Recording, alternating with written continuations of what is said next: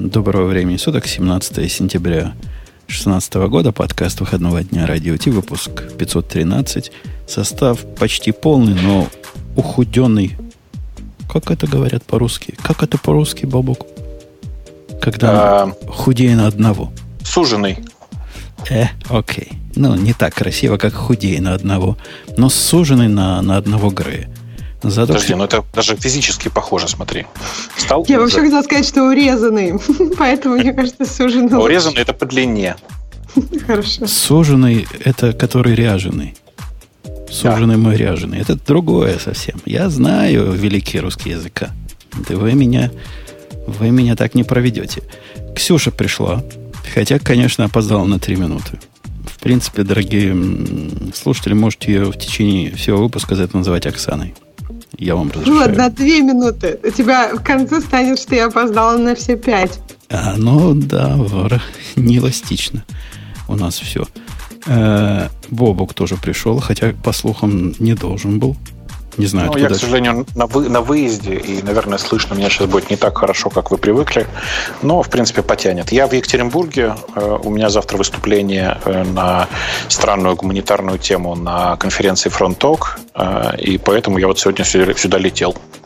Сейчас мы тебя про конференцию спросим, потому что уже само звучит подозрительно. Какое-то название с фронтом конференции, Бобок и все это в одном предложении. Но пока напомним, что у нас есть DigitalOcean – который хочет сказать свое веское слово, а потом продолжим по темам. Поехали. Это шоу создано при поддержке Digital Ocean. Digital Ocean – провайдер доступного облачного хостинга. Всего за 55 секунд и 5 долларов в месяц вы можете создать свой облачный сервер в одном из дата-центров, расположенных в Нью-Йорке, Сан-Франциско, Амстердаме и Сингапуре, и управлять им с помощью простой, интуитивно понятной панели управления или воспользоваться мощным мощным API. Начните прямо сейчас. Введите промокод радиодефис при регистрации и получите 10 долларов бонуса на аккаунт. Итак, Бобук, то есть ты идешь на конференцию, где собираются бездельники, ты им рассказываешь на тему, в которой ты ничего не понимаешь про фронтенд? Не, что то я про фронтенд рассказывать не буду. У меня есть э, интересная, как мне кажется, тема, э, которая общекоммунитарного склада. Там я, у меня закрывающий доклад, а закрывающий доклад обычно, знаешь, такой, он про философию скорее. И рассказывать я буду про то, что очень плохо устроена жизнь в современном э, мире программиста, а очень плохо, потому что информация слишком доступна. Э, это на самом деле такое почти раскрытие темы, по, по которой мы с тобой много говорили, про Stack Overflow программинг. Э, про то, что слишком большая доступность этой информации на самом деле краткосрочно ускоряет производительность программиста, а долгосрочной перспективе очень сильно ее уменьшает производительность. Как Понимаешь, о чем, да? Звучит как какой-то э, холиварный наброс. А они же тебе ну, там ответить есть. не смогут. Или, или там мог, могут в этом, вся, в этом вся прелесть. Понимаешь, в этом вся прелесть. Ты приходишь на конференцию, это еще и последнее, последнее выступление. То есть вообще никаких проблем. По-моему, счастье. А ты отодвинь свой хедсет от своей бороды. А то я вот так делаешь. А, а, а, прости, пожалуйста, вот так лучше? Ну, наверное, наверное, в процессе слышно будет. Э, Ксюшенька, ну ты понимаешь, я про конференцию сразу тебя вспомнил, но речь не об я этом. Я хотела, подожди, да, я Бобуку скажу. Мне кажется, что это очень интересно, что вначале все переживали и вспоминали, ну вот сейчас мы вспоминаем старое время, когда не было интернета, были библиотеки, были книжки. Мы так восхищаемся, как люди тогда находили информацию. Это же было так тяжело. И то есть тогда мы жаловались, что нет информации. А сейчас ты хочешь жаловаться на то, что информации слишком много. Такое ну, вот это... ощущение, что всегда плохо плохо. Вот. Нет, нет, ты знаешь, не э, на самом деле плохо, когда любой перекос. Э, потому что то, как было раньше, плохо, потому что все нам давалось чудовищными усилиями, и зачастую, ну, я не знаю, помнишь ты эти времена или нет, э, нужно было реверсить работу чужих программ для того, чтобы понять какие-то штуки. Ну, я там все время вспоминаю, например, как мы разбирали э, детали реализации процессора Z80 в, пол, в полное отсутствие какой-либо спецификации. Э, или как мы 68, там, 6830 разбирали точно так же. Э, Сейчас, конечно, ситуация прямо противоположная, и информация хреново туча, и то, что мало того, что ее очень много, так она еще и очень легко доступна настолько, что ты перестаешь ее запоминать. Ну, то есть, типа, большая часть знакомых мне программистов на питоне не помнят большую часть наличия, ну, там, наличия функций в системной библиотеке, а в случае чего просто гуглят или идут в Stack Overflow или еще куда-то. Или ID, на мой взгляд, ID спрашивают.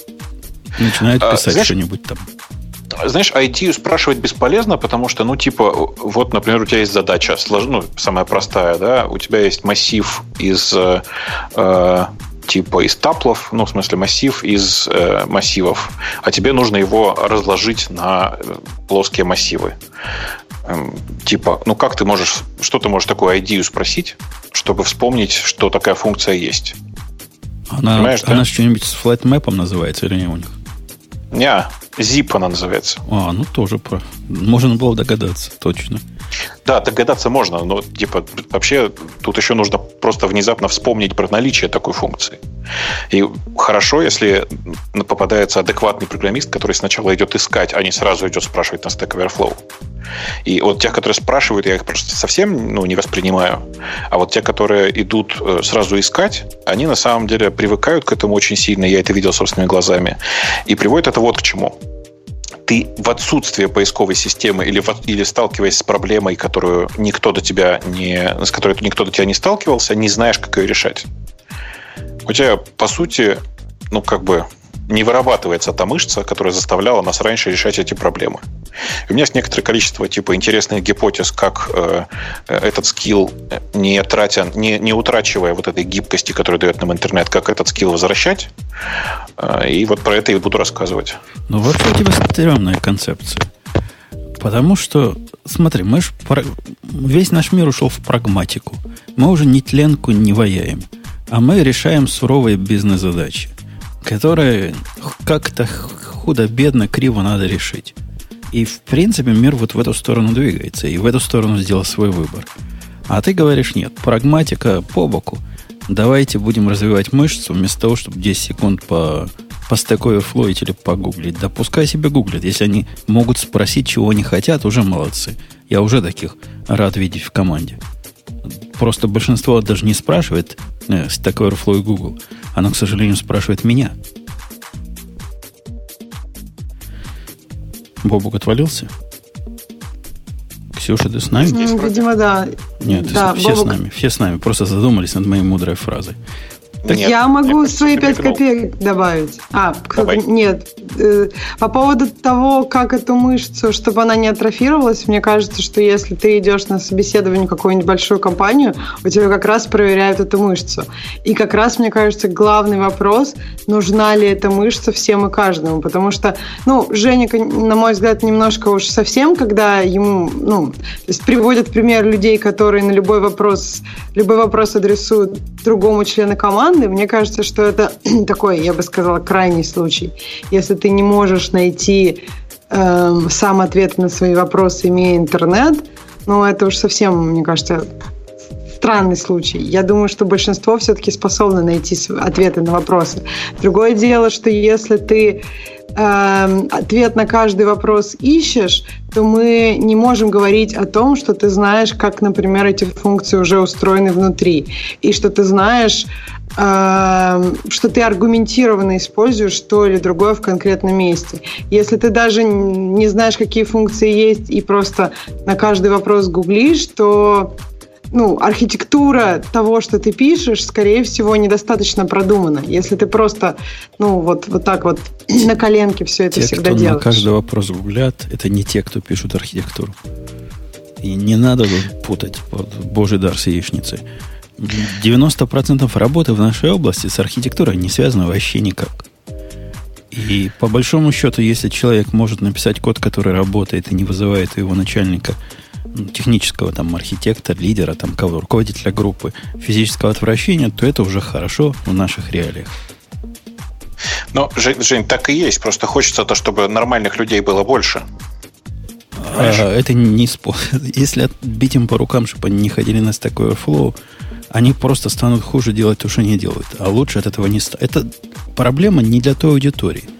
То есть те, кто может стать лучше, те станут лучше – вне зависимости от, э, от нашей ругани на Stack Overflow. Они не наша целевая аудитория, вот этой ругани. Это другая категория, которая ходит, когда надо, которая думает, когда надо, которая понимает и может свой опыт приложить на реальные задачи. Это совсем две разные группы, которые почти не пересекаются. Ты знаешь, ты, ты как бы прав и не прав. Ты прав в том смысле, что действительно э, это разные люди, а при этом не прав, что когда думаешь, что я собираюсь вот тем, которые первые, в смысле, которые не думают про архитектуру и про все вот это вот, а туп, являются тупо кодерами, прости такую, за такую формулировку, э, собираюсь что-то рассказывать. Нет, я целюсь в те там типа 20-30 человек, сидящих в зале, которые на самом-то деле и являются теми самыми, условно говоря, архитекторами в трех кавычках, которые должны что-то решать.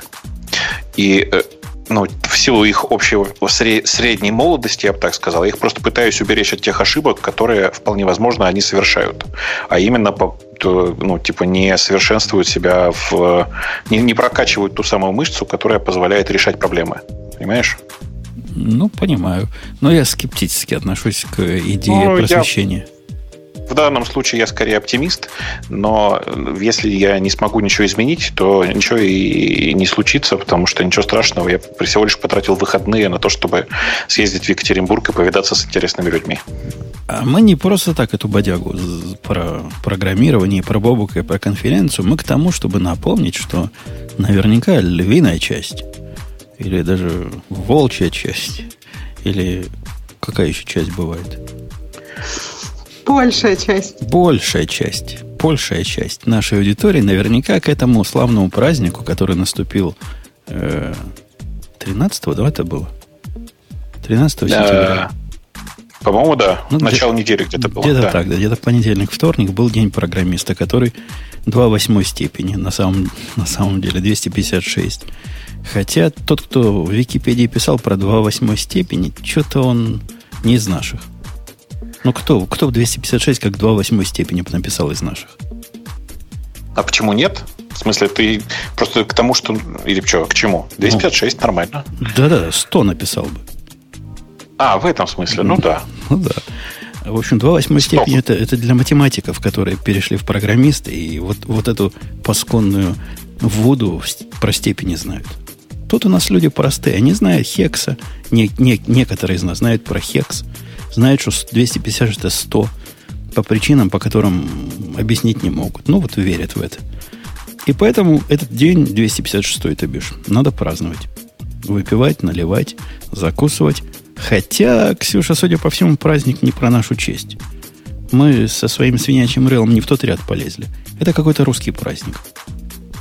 Да, я тоже, я старалась понять, э, все-таки это международный день или такой очень российский. Насколько я поняла, что в России это прямо вот утвержденный день профессионального работника, программиста. Но в России очень много других дней профессионального работника. Там день строителя есть, день учителя, день врача. Ну, то есть очень много различных. Да, не врача, а день медицинского работника, насколько я помню. И я, честно, никогда не слышала упоминания Дня программиста вот на... на... Жень, ты слышал в Америке? Кто-нибудь мой, тебя, мой, тебя поздравлял? Мой коллега связался со мной, говорит, поздравляю тебя с нашим праздником. Я говорю, ты что, ну. говорю, чувак, это, говорю, русская вообще приблуда. Он говорит, а, известно всем, что русские самое лучшее придумывают. Хорошая русская придумка. А он откуда? Он ну, из, то есть он... Он из э, Румынии. А, ну вот, вот насколько я поняла, вот и Википедия это говорит, в Восточной Европе как-то этот день программиста начинает распространяться все активнее. И, то есть, может быть, в какой-то момент вся Европа будет его отмечать, и потом это перейдет через океан и докатится до наших дальних окраин. До наших да, Палестин. Вот... Мне кажется, он такой же международный, как 8 марта. Ну, тоже, да, типа, есть еще такой. пару мест, где, где его празднуют, странных. Ну, 8 марта в Китае празднуется достаточно такое большое место, я бы сказала. Хотя бы, то есть, Китай и Россия можно еще как-то считать, что это между народами. А разве а Китай? Вот я, я думал, Япония. Нет? Ты уверен Нет, про в Китае 8 марта. Про... Да, я спрашивала у китайцев, дарят ли они цветы своим девочкам. Они так активно, конечно. Что за вопрос? Ну, то есть 8 марта это праздник в Китае. Но у них в Китае есть некоторые традиции, которые остались от Советского Союза. Например, там борщ и Катюша поют почти все китайцы знают. Так что нет, у них есть традиции, и 8 Ты марта туда. Искренне считаешь, что все китайцы знают борщ? Ну, я разговаривала с, с... Ну, то есть борщ для них это какая-то экзоти, экзотическая штука, но которую они иногда го- могут готовить дома. То есть я... Ну, может быть, это еще зависит от места. Китай же тоже очень большой, и разные, ну, такие вот провинции немножко по-разному. Но я от разных китайцев слышала, что они меня спрашивали, то есть там про борщ, как его готовить. У них, конечно, он совсем другой, но он так и называется. Я, я, себе, просто... я себе такие вижу. Какой-нибудь Южный Китай – какой-то китаец заскорузл на своем рисовом поле. Собирает рис и потом из него готовит борщ. Ну, это в городах, конечно. То есть это не, это не... В Китае очень много больших городов, в которых живет очень много людей. То есть я... И откуда бы я взяла китайцев, которые живут в деревнях? То есть я общалась только с китайцами, которые... которых я нашла на местных территориях. А где ты их вообще находишь? Ну, нет, я одного-то нашел, но он не настоящий китаец оказался, а какой-то местный китаец и, и смотрит корейский, да. корейские фильмы. Это не Второго не поколения легко, да. Слушайте, ну, догадайся, где я могу найти? Да, на работе. На работе, Конечно, на работе, да, естественно, на работе. То есть на работе у меня очень интернациональная команда. И это у меня есть все, и я очень много теперь знаю о разных странах. А, скажите, вот э, знаете же, такая есть традиция странная про то, что э, если у человека что-то очень сильно болит, то про это лучше не шутить. То есть я-то всегда продерживался прямо противоположного. Ну, типа там, я с удовольствием воспринимаю идиотские шутки в свой счет и зачастую их поддерживаю. Э, ну, типа, посмеяться над собой, это же лучшее, что можно сделать. Вот, например, я знаю огромное комьюнити геев, которые с удовольствием смеются над идиотскими анекдотами про геев. Я, собственно, сейчас все к чему. А, я просто тут подумал шутку про борщ, и вот теперь не понимаю, шутить ее или нет, потому что я знаю одно сообщество, которое очень возбудится. Как вы считаете, у нас нетолерантное шоу же, да? Я в предшоу вот в чатике геев защищал. Уж куда толерантнее. Боже мой. Э, ну, я, собственно, к тому, что я предлагаю э, срочно Украине издать указ, запрещающий в России производить борщ. Это же исконно украинское блюдо, вы же знаете. Ну, в смысле, это не шутка. Да, это не шутка. Мне кажется, надо Украине, чтобы вообще везде, и в Китае, чтобы нет, нет, Китай дружественный народ. Что они... Ну, вообще мой польский а, программист да. с вами бы поспорил. Они там борщ а, считают своим. Ну, слушай, Польша, Украина, это же как бы рядом, и дружественные народы, они думают друг, другом, друг с другом договорятся. Но надо, надо напомнить, что этот праздник, вот этот профессиональный, он почти пересекся с, с праздником усекновения главы Иоанна Притечи. Что тоже говорит нам о многом. Отделяй от кода лишнее, как бы намекает нам совпадение этих праздников. Усекай. Головы, хвосты и все прочее. Мы поздравляем нашу, нашу аудиторию, слушателей друг друга с этим праздником. Надо завести традицию. Какую-то традицию, потом хороший профессиональный праздник. Надо на работе, например, ходить пухать в этот день и, и потом дома добирать. Надо что-то что придумать. Мне кажется, мало. Мне кажется, слишком мало, потому что ну, слишком короткий подход. Ну, что такое? Только 256 день. Давайте еще 128, 64, 32, 16. Э, ну, там типа 8, хотя 8 и так в России выходной, чего уж говорить-то. Нет, 32 не концептуально. 64 да, нормально. 128 э, нормально. Я, я согласен. А 32 что-то слишком часто сопьемся. Давайте аккуратненько, будем прыгать. Только это же раз в месяц всего. Ну, то есть вначале там все равно первые 10 дней выходных. 32 начало февраля, там, наверное, уже все равно какие-то праздники. 64 тоже. 64 как раз, наверное, где-нибудь на 8 марта и выпадет. Ксюшенька, ваши-то подтягиваются к нашему сообществу. Это девушки, которые кодят. А алкоголизм у женщин неизлечим. Так что я, я чисто вот так волнуюсь. Подожди, подожди, а алкоголизм у мужчин прям излечим? Не знаю, я знаю, что у женщин неизлечим. Про мужчин народная молва помалкивает. Хорошо. Слушайте, а я пока, пока вы все про это разговариваете, специально пошел в Википедию, простите за эту формулировку, э, почитать про борщ. Ну, во-первых, везде написано, что это скорее украинское блюдо. А, во-вторых, интересная этимология этого слова в английском. Потому что в английском, и в английском языке слово борщ э, произошло, пришло из идиша, Женя.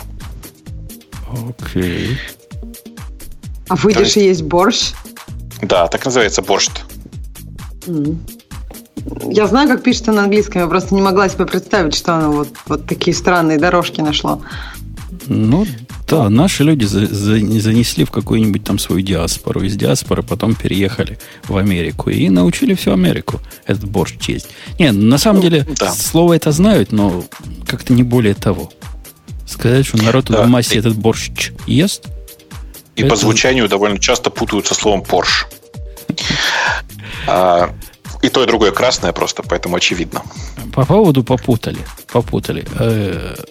Как это? Попутали рамцы или рамсы? Что путают? Бобок, рамсы. Рамсы. Рамсы. Вот это, это, это Gmail. Он рамсы попутал, наглость потерял и, и вообще нюх у него в другую сторону пошел, потому что ну, нельзя так. Gmail. Gmail, за который я плачу деньги. За который Ксюша, конечно, денег не платит, просто бесплатно пользуется. Но ну, это нельзя. Так, так. по-моему, у меня и не сломалось. Сломалось же только Gmail для работы. Gmail for Work. Это был какой-то позор. Длинный, долгий и продолжительный болезненный позор. А вас не смущает, что реально говорят, что э, сломан был только самый важный Gmail, то есть Gmail for Work? Причем он так, стра... он, был... он так странно был сломан. Ко мне ж я, типа, по Gmail главный специалист. Ко мне народ приходил в полном ощущении, что их хакнули. Сообщение, которое Gmail давал при попытке сделать туда логин, вызывало сомнения ну, во всем. Народ там реально в панике был. Там писало, что, мол, вам, значит, по определенным причинам не положено сюда заходить, и мы вас сюда не пустим, а для того, чтобы посмотреть, что случилось, нажмите на вот эту ссылочку. Ссылочка про разные хаки рассказывала. Как вас обидели и как вы, значит, нагенерили плохо всего разного, и за это вас наказали. Ну, самое пугающее событие, которое для нормального человека может... Я администратором пошел. Думаю, в админку зайду, сейчас их разблокирую всех. А мне, как администратору, говорят, а тебе не положено, чувак. Ничего себе. То есть, ну, в смысле, у меня бы реально была первая ассоциация, что хакнули. Да-да-да, это какое-то совсем стрёмное падение. Психологически, технически я не знаю, что там у них упало, но психологически стрёмное. Но вы знаете, я тут страшный эксперимент провел. Для...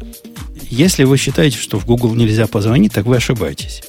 Если вы Google платите, то вам дают блатной номер телефона, по которому вы можете позвонить. Но для этого вам надо знать код. А чтобы знать специальный код, там тоже подразумевается, что не, не пальцем деланные. Если просто пойдете, вот как, как идиот, по ссылкам, которые они предлагают – как обычно, попадете на разные страницы, где рассказывается, как же получить код. Ну, знаете, там такая цикличная ну, да. связь. Пойди на код, чтобы получить код, пойди дальше. Но, в принципе, можно до кода дойти. Я дошел. Позвонил. И что вы думаете? Там робот. Тебе подтвердили, что так... А, там робот? Там робот, который говорит, у нас таки все упало. Таки не волнуйтесь. Ну, эм, э, ты мне лучше расскажи, а вот эти впечатления от этого прохождения квеста. Когда пойди туда, пойди сюда, здесь нажми вот то, здесь заполни вот так, а потом тебе выдадут номер телефона. Вот это вот ощущение, оно вообще стоило того? Оно не так сложно было. Я, мне казалось, мне кажется, что я это уже раньше делал, поэтому я знал примерно, куда ходить. То есть после десятого раза вы уже насобачите это делать, и с третьего клика будете номер телефона находить. Не номер, номер телефона известен. Его можно даже расшарить. Нужен специальный код для подтверждения, что вы имеете право по этому телефону звонить. Ну, можно его достать. Я думаю, если бы я до человека дошел, то однажды я даже с человеком разговаривал по этому номеру. Там бывают живые люди, чтобы вы не думали. Ну, э, подожди, а, а тут нельзя было через робота прорваться? То есть робот тебе что-то говорил и все? Не, робот говорит, вы, говорит, звоните по поводу вот такого-то, такого-то домена, один, два, если да. Я говорю, да. Он говорит, вот вам автоматическое сообщение, та-та-та-та-та. Слушай, а вот это, вот, кстати, стыдно. И реально заставляло кнопочки нажимать, да? Ну, можно yes, no сказать, по-моему, было. Просто, ну, это же так стрёмно, когда ты звонишь, и тебя заставляют кнопочки нажимать. У меня этих кнопочек нет. Ну, ты скажи yes. Она ну, типа, спрашивает, типа, а, а что ты сказал только что? Что-то я не понял. Нажми один, если ты сказал yes. Я понял. Ну да, подход хороший. Э, ну, этот, э, это падение, оно долго длилось. Я, я не знаю в часах, сколько... Что у нас там статья рассказывает, Ксюшенька? В часах оно рассказывает, что упало в 8.16 АМ, а поднялось уже в 9.40. То есть это получается час 20. Да не-не-не-не, ты не туда смотришь. Вот я зашел на детали вот этой падения. В 10.16 в него по э, Тихоокеанскому времени оно упало утра, а поднялось 3.04. То есть это, это... Я смотрю на статью на Синете, и они говорят, что ну вот у них последний апдейт, что в 9.40 Google уже написал, что все нормально, что все за... А, нет, что для кого-то уже все нормально, а для некоторых все пофиксится в ближайшем будущем. Ну, то есть, видимо, что они немножко раньше это... Если верить вот этой истории, которую мы видим на вот по ссылочке, приведенной, вот я вам дам эту ссылочку. Вот вам ссылочка то это прямо долго было. Прямо совсем-совсем долго было. Подожди, ну даже вот Google Apps, они поднялись в час дня. То есть ты, ты говоришь, что Gmail поднялся позже, чем Google а, Apps? А, оно-то поднималось, но как-то частично работало. Были проблемы в разных, а. в разных местах. Вот на всю общую починку, смотрите, с 10 утра одного дня до 3 утра второго дня. Это 24 часа без 7. Да наверняка они весь сервис на Go переписали. По-быстренькому. Ну, очень да. может быть. Как за раз, это время. Как раз за это время, наверное, и можно. А, вот такая история. Так что, если вы считаете, что Google это вот этот, тот самый бастион надежности и, и всего прочего. Подожди, то есть у тебя не работало прям целые сутки, прям до следующего дня? Ну, про сутки не скажу, но весь рабочий день ко мне народ приходил. Спрашивал, ну, когда же ты починишь наш Google? Я делал все, что мог. Э, скандальная история, следующая идет темой, которая из э, разряда «не спрашивай, если не хочешь получить ответа на свой вопрос». Ксюша наверняка ее читала. Расскажи нам об этом позоре. А, позор в том, что Докер не разрешает использовать имя докер в названии репозитория, даже, скажем так, в начале названия репозитория. То есть я так понимаю, что если закончить словом докер, то все нормально, но нельзя называть репозиторий там докер что-то. И в названии Twitter нейма, ну, в названии имени на Твиттере, в Твиттере. То есть там Docker Groups, например, это уже нельзя использовать. И Мне больше начал... нравится Docker Sax. Да, Docker Sax нельзя. Да, Docker Sax классно, да. И Docker Fan нельзя. Ну, в общем, все, что начинается с докера. И товарищ, который эту тему поднял, он прямо специально написал в докер и спросил, вот у меня есть несколько репозиториев, которые начинаются со слова докер, и могу ли я эти репозитории использовать? Они ему сказали, нет, не можешь, товарищ, пожалуйста, переименуй.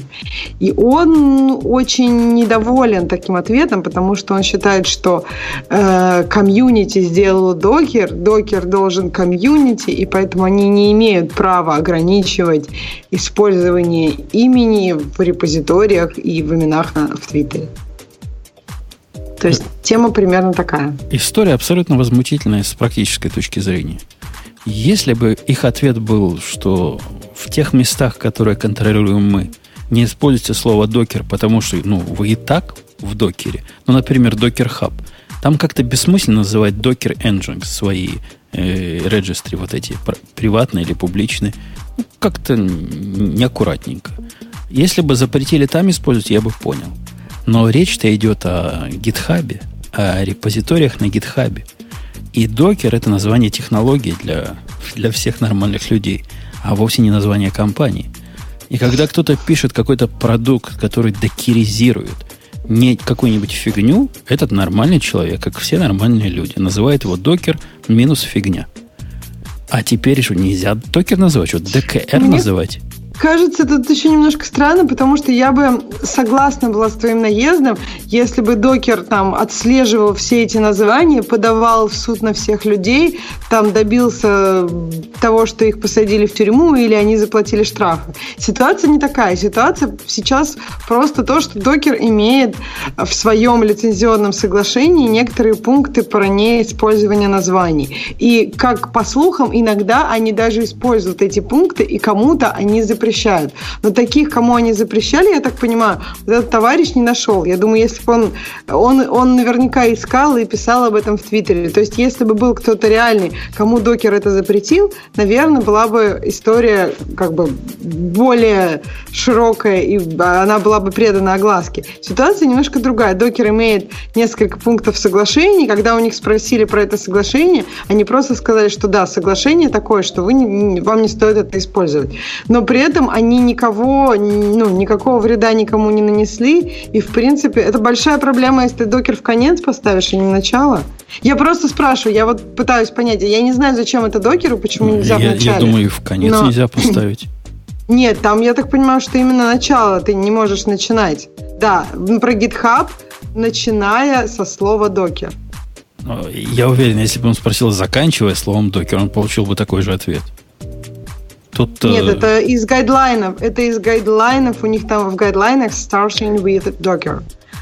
То есть не заканчивая докером и не имея докер часть как подстрока.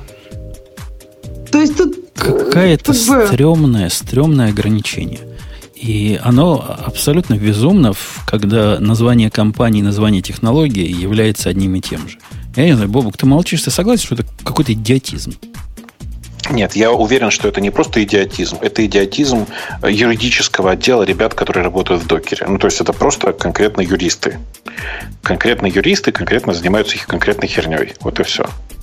То есть, скорее всего, в случае действительно появления серьезных каких-то проблем э, разберутся и откатят, и накажут в основном своих, своих собственных юристов. У меня другого варианта нет, если честно. Ну, вот этот чувак, который ответил, вот Кристофер Джей Палермо, он вообще кто? Он от юристов или от нормальных людей? Я думаю, что от юристов. Ну, тогда ладно. Но тут смущает Я меня, думаю, что вот Ксюша, Ксюшин довод меня сильно смущает. Ксюша, у нас на сайте radio-t.com есть такое лицензионное соглашение, которое всякие правила, типа как у докера, вполне разумное, а в отличие от докера, объясняет, как можно пользоваться, как нельзя – то, что ты говоришь, на правила наши наплевать, потому что мы ни разу никого по, по ним не засудили, потому какие они были бы хорошие или плохие, плюнем и разотрем. Да ерунда это. Мы люди законопослушные, нам правила прописаны, мы их, э, мы их исполняем. Нет, мне кажется, что вот то, что они никого не засудили, это как раз, вот я тут согласна с Бобуком, что я думаю, что это просто часть правил, которые у них не особо работают, и при первом же, при первой же проблеме они просто изменят эти гайдлайны и на более адекватные. А по поводу вот этого человека, который ответил, это вполне может быть какой-нибудь инженер технической поддержки, который просто сверился с гайдлайнами и ответил согласно гайдлайнам. Потому что его ответ ничего не добавляет к тому, что есть в гайдлайнах. То есть, если бы это был какой-то юридический ответ, там, может быть, было, было бы еще что-то. А тут просто проверили по guideline -ам так, ответили согласно guideline -ам. Э, ну ладно, будем надеяться на недоразумение, ни за кем они бегать не будут, потому что мне все, в чем слово Docker у меня есть, переименовывать на, на слово DK, например. Или, например, везде sed написать s slash docker slash umputun было бы, согласитесь, странно. У нас есть конец, закат. Закат солнца вручную. В общем, было давно понятно, что закат-то наступил, но вот настолько официальный закатного подтверждения, это дорого стоит. NetBeans, который хочет присоединиться к Apache Foundation. Но почему сразу закапывать-то? Может быть, они как раз хотят, э, чтобы это хоть как-то развивалось? Ну, типа, нести тяжело, а бросить жалко. И ну, поэтому засунем его в Apache Foundation, где он будет в инкубаторе следующие 10 лет сидеть, про него забудут окончательно. Не, это смерть проекта. Ну, давайте не будем, не будем экивоками ходить. Это пациент скорее мертв, чем жив. Ну, я, к сожалению, я хотел бы с тобой поспорить, но я скорее с тобой согласен, что это не, скажем так, не самая оптимистичная э, история для э, NetBeans, и вообще это заканчивается скорее печально, чем радостно. NetBeans, я, если я ничего не путаю, это продукт развивался Саном Oracle, правильно? Это был их, их, вот это, вот это их, это их все было. Это было их настолько все, что надо было поискать в свое время ссылку, чтобы выкачать JDK или JRE без NetBeans внутри. Они его во все ну, щели всовывали. Это был а, флагманский продукт для разработки, который, ну, смехотворен был, с моей точки зрения, всегда абсолютно. Но я знал живых людей, которые им пользовались. И видел книги другими живыми людьми написанные, где рекомендовали NetBeans как вот это первое средство для изучения Java. Оно самое, вот все, все просто. Нажал, все для тебя сделалось, и все волшебно работает. И у них на самом деле была очень долго лучшая интеграция с Мавином, которую я вообще когда-то видел. А теперь все. Господи. Зачем ты смотрел на Мавин? Ну, потому что система сборки должна быть лучше Анта. Блин, не знаю даже. Я, я не уверен, что Maven, лучше. Ну, ладно, допустим, смотри, допустим, э, стоило... Давай себе представим, что есть какой-то оптимистичный, оптими, какой-то оптимистичный сценарий развития э, ситуации. Например, э, проект попадает в собственно говоря, в инкубатор Apache и не висит там, как большинство проектов, как какой-нибудь э, Google Wave, да, а начинает интенсивно развиваться, как, типа, как, как Eclipse интенсивно, как Eclipse, как тебя сравни... формулировка. А у нас про это тоже есть тема. Ну так вот, э, ты будешь рад, если они будут развиваться интенсивно, как Eclipse? Я буду всячески рад развитию. Скорее всего, у них был бы смысл, если это технологически возможно, слиться с Eclipse и вместе пилить open source э, бесплатный ID, но по мне так этот поезд уже ушел. Я не вижу никакой практической пользы от э, перехода их в Apache, кроме того, что это вот, ну да, мы попробовали, мы его пилили, пилили, не допилили, а теперь вот вам сообщество.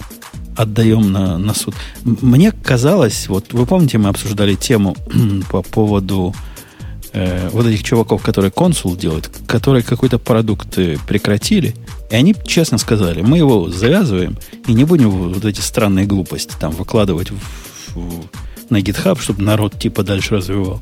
Мы его наоборот уберем из GitHub, потому что признаем, да, мы его убиваем. А у Oracle не хватило тямы убить до конца. Вот они его и подвесили помучиться. Ну, короче, я не знаю, правда, какой статус, какой, хоть один успешный проект есть, который вышел бы из Apache инкубатора с как-то с плюсами для себя. Не, Если... они, они, они промотят из инкубатора в, в настоящие проекты. Наверняка Например, там что? какие-нибудь можно вспомнить. Ну, ну, вот я вспомнить не могу ничего. Ну, Может быть, зря. Я надо, надо, надо, надо как-то постараться. Постараться, и, наверное, можно вспомнить. Ну, короче, я сходу вот вспомнить ничего не могу. Если нам в чате там напомнят, было бы хорошо. А, все остальное вроде бы как бы серьезно не зажило, в том числе и Wave, про который мы все говорили, что вот, сейчас он попадет в Apache, и типа и все его вытащат оттуда. Но ничего не произошло. Это такое кладбище домашних животных. Ксюш, ты NetBeans хоть устанавливала? Как-то вот я не очень помню. Это, видимо, не, у меня не прошло. Сподоби, не сподобилось. Я ну, его, я его ставил каждую, каждую мажорную версию ставил на NetBeans. На, на позырить, что ж там, что ж там они наделали.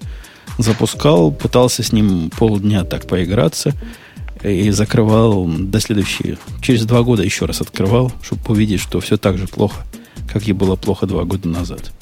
Хотя, справедливости ради, я в последнее время примерно то же самое делаю с Eclipse. Это наша следующая тема. Чувак написал о падении Eclipse, э, закате, скорее, Eclipse. Он графики нашел, да, по которым Eclipse пересекся в кривое падение с IntelliJ IDEA. Ну, мне кажется, давно пора. Я давно это ожидала, потому что я как-то тут, ну, несколько лет назад, когда я попробовала поставить Eclipse, у меня просто волосы шевелились, и это было понятно, что кто-то займет это место. Ну, а IntelliJ достаточно приличный продукт, правильно? И у них есть э, версия, которая, если ты не в компании работаешь, Community Edition, правильно, которая тоже бесплатная. Ну, то есть я бы поняла, если бы идея была для всех платная, то, наверное, бы клипс как-то еще теплился. Но так как у тебя есть отличная альтернатива, зачем, зачем мучиться? А у кого там машина бибикает? У тебя, Ксюша? Не у меня. Наверное, да. Я все закрыла, но я не знаю, как она проникает. Все, машина... я мьючусь. Они говорят, что закат начался с Eclipse 4 и связывают еще закат Eclipse с э, выходом как раз этой самой community-версии. Ну, может, так оно и есть. Я, я допускаю. Но, в принципе, это у IntelliJ IDEA вполне разумное такое разделение между community и не community версией. И вполне понятно, что тем людям, которые Eclipse использовали для чего-то серьезного, нужна не комьюнити версия э, IntelliJ. А в Eclipse они всякие спринги, всякие enterprise фичи могли пользовать бесплатно. Теперь нет, теперь идите платите. Деньги немалые Eclipse. Э, IntelliJ. JetBrains, то бишь. Ну да. Но с чем я с автором согласен, закат Eclipse, вот, э, я не знаю по поводу версии 4, там, я за версиями не следил, но я был пропагандистом Eclipse, и я считал, что я никогда не перейду с него на, на вот эту странную подделку идея какая-то странная, такая медленная. Выглядит так ненативно и стрёмно. А тут у меня есть такой настоящий клипс. Но они меня заставили. Они сделали все для того, чтобы потерять меня как заказчика. Они реально ухудшали продукт с каждой версии. И когда количество улучшений, ухудшений стало калечащим для меня, и все баги, которые я там открывал, и на которые жаловался, и на которые жалились другие, сидели годами без всякого движения – ну, я сдался. Ну, да. Прости меня, Эклипс. Я бросил тебя. Слушай, я просматриваю сейчас список проектов, которых запромоутили из инкубатора в большой Apache Foundation. И там, знаешь, такие странные штуки, ну, типа CouchDB, например. Ну, почему странные? Кому-то это было невеста. Есть люди с каучем, которые его в разных таких э, неожиданных местах используют. Короче, пока единственное, что я адекватное нашел, это Кассандру. Кассандра, да, была в этом самом какое-то недолгое время инкубаторе и очень быстро оттуда вылетела дальше. Ну, Пока я больше ничего интересного не вижу. Ну, в принципе, два твоих примера доказывают, э, что ты не прав. Что что-то из, из инкубатора может выпачковываться. Ну да, возможно. Я про это и говорю, что возможно все-таки что-то как бы произойдет, но, знаешь, некоторые лучше бы не вылазили. Вот, например, Груви. Знаешь, что Груви был? Был в инкубаторе, да? Да. Засуньте его туда обратно, в материнское чрево. Когда автор рассказывает про Eclipse, я вот с ним вполне разделяю удивление э, ориентированности этой команды, которая просто везде сквозит. На какие-то странные штуки, которые даже пользователь, обычный, простой пользователь, даже продвинутый пользователь ID понять не может. Например, их я не знаю, как это сейчас, но в то время, когда я интересовался, они сильно продвигали э, Eclipse как э, такой как оболочку для создания своих систем. Вот будет выглядеть как Eclipse, а внутри будет ваша собственная бизнес-логика. Вот вы сделаете вот под наши стандарты, под нашу, я не знаю чего там, систему плагинов, и решите свои бизнес-задачи в рамках нашего проекта это вот действительно настолько интересное направление, настолько, насколько они его педалируют? Не знаю, мне кажется, что вообще создание кастомных IDE, а по сути Eclipse это же для создания IDE платформа. Нет, там, а, там, это... там на его основании даже не, не IDE создавали, а ну, разные продукты. Какой-нибудь, не знаю, анализатор бизнес-транзакций. Вот ты вот сделал и вот получил вот такую совсем другую хрень, которая выглядит как Eclipse. Ну, черт его знает. Мне кажется, что это, знаешь, типа такой э, э поддерживаемый комьюнити вариант 1С. И со всеми минусами, но без всяких плюсов. Ну, автор, говорит, автор говорит, что Eclipse ugly as sin. Ну, знаете, совсем, совсем, в общем, ugly. Совсем плохой. Плохо выглядит. Не красавец, в общем. Не красавец. Надо сказать, что на фоне ID, которая, ну, прямо, ну, совсем тоже не красавица, а косенький и кривенький, Eclipse не так уж дико плохо выглядит. Он по-другому крив, но спорить, кто из них кривее, ну, я бы не стал. Но не в кривизне это дело. Кривизну бы мы пережили. Ну, вы видите, я тот человек, который полдня на кривом NetBeans выживал. Но то, что оно поломанное все, и, и становится все хуже и хуже, но вот это пережить просто невозможно. Не знаю, мне как раз, я помню, как я ставила Eclipse, и у меня просто глаза вытекали от того, что там, там же еще из-за вот такой поддержки плагинов как-то все настолько негладко вместе работает, и меня как-то... То есть там как раз Eclipse, мне кажется, хорош, если ты очень много вкладываешь в него сил. То есть ты пробуешь разные плагины, находишь в конечном итоге такие, которые тебе действительно подходят и нравятся, и которые, у них, которые могут работать как-то вместе, а не спорят друг с друг другом постоянно. Ну, то есть, мне кажется, и же идея красавица по сравнению с Eclipse. Ну, то есть там хотя бы как- как-то видно, что а прошлись что, по ним. никогда плагины не падали с разными ошибками дикими? Нет, но это другое, когда они падают в какой-то момент, но когда ты даже там на кнопку не можешь нажать, потому что у тебя одно наезжает на другое. У меня вот с Eclipse такое было. Мне, то есть ты, понимаешь, даже работать не можешь. То есть идея все, ну как в ней можно работать. По поводу ошибок, ну, нет идеаль, идеального софта, нет ничего идеального. Везде есть некоторые ошибки. Просто просто как бы это как бы твою черту как бы наруша... доходят до твоей черты или нет. Если я могу работать и могу с этим жить, то это хорошо. То есть вот по поводу Eclipse у меня было ощущение, что это за чертой. А по поводу ID, мне кажется, там можно работать. Тем более я делал достаточно базовые вещи в обоих, и там, и там.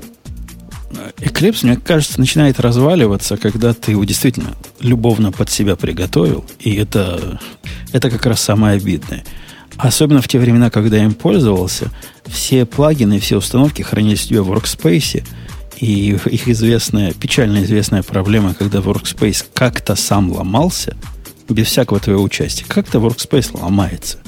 И попытка загрузить этот самый Workspace, а у них концепция Workspace это вообще все – ну, все, это workspace. Она ввисла, и надо было ходить, удалять по одному, без всякой вменяемой диагностики. Либо новый завести и все под себя заново настраивать, что это ад, потерянный рабочий день. Либо пристально смотреть, что ж там сломалось, убирая по одному плагин или измененные установки, или еще чего. В общем, это был ужас и кошмар с точки зрения продуктивности. Я как человек, который слишком редко пользуется IDE, хочу вам сказать, что я ваших проблем просто не понимаю. Ах, да. Тогда я тебе спрошу вопрос. А что ж ты, дружище, который не пользуется IDE, вот я не пользуюсь IDE для программирования на Go, вышла новая версия Атома. Это ж не, не IDE, это нормально, это считается.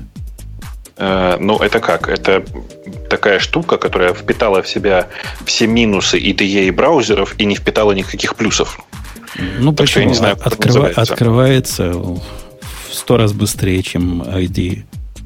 Да, и примерно в сто раз медленнее, чем Vim, правда? Ну, да, но с скоростью открытия я могу смириться, а вот с тем, что некие фичи, которые работали до этого, вдруг перестают работать, ну, это их общая болезнь, да, я, я, я страдаю. Я, я страдаю О, в своем мире. Пятиминутка гиковских тем в прекрасном, совершенно не гиковском выпуске.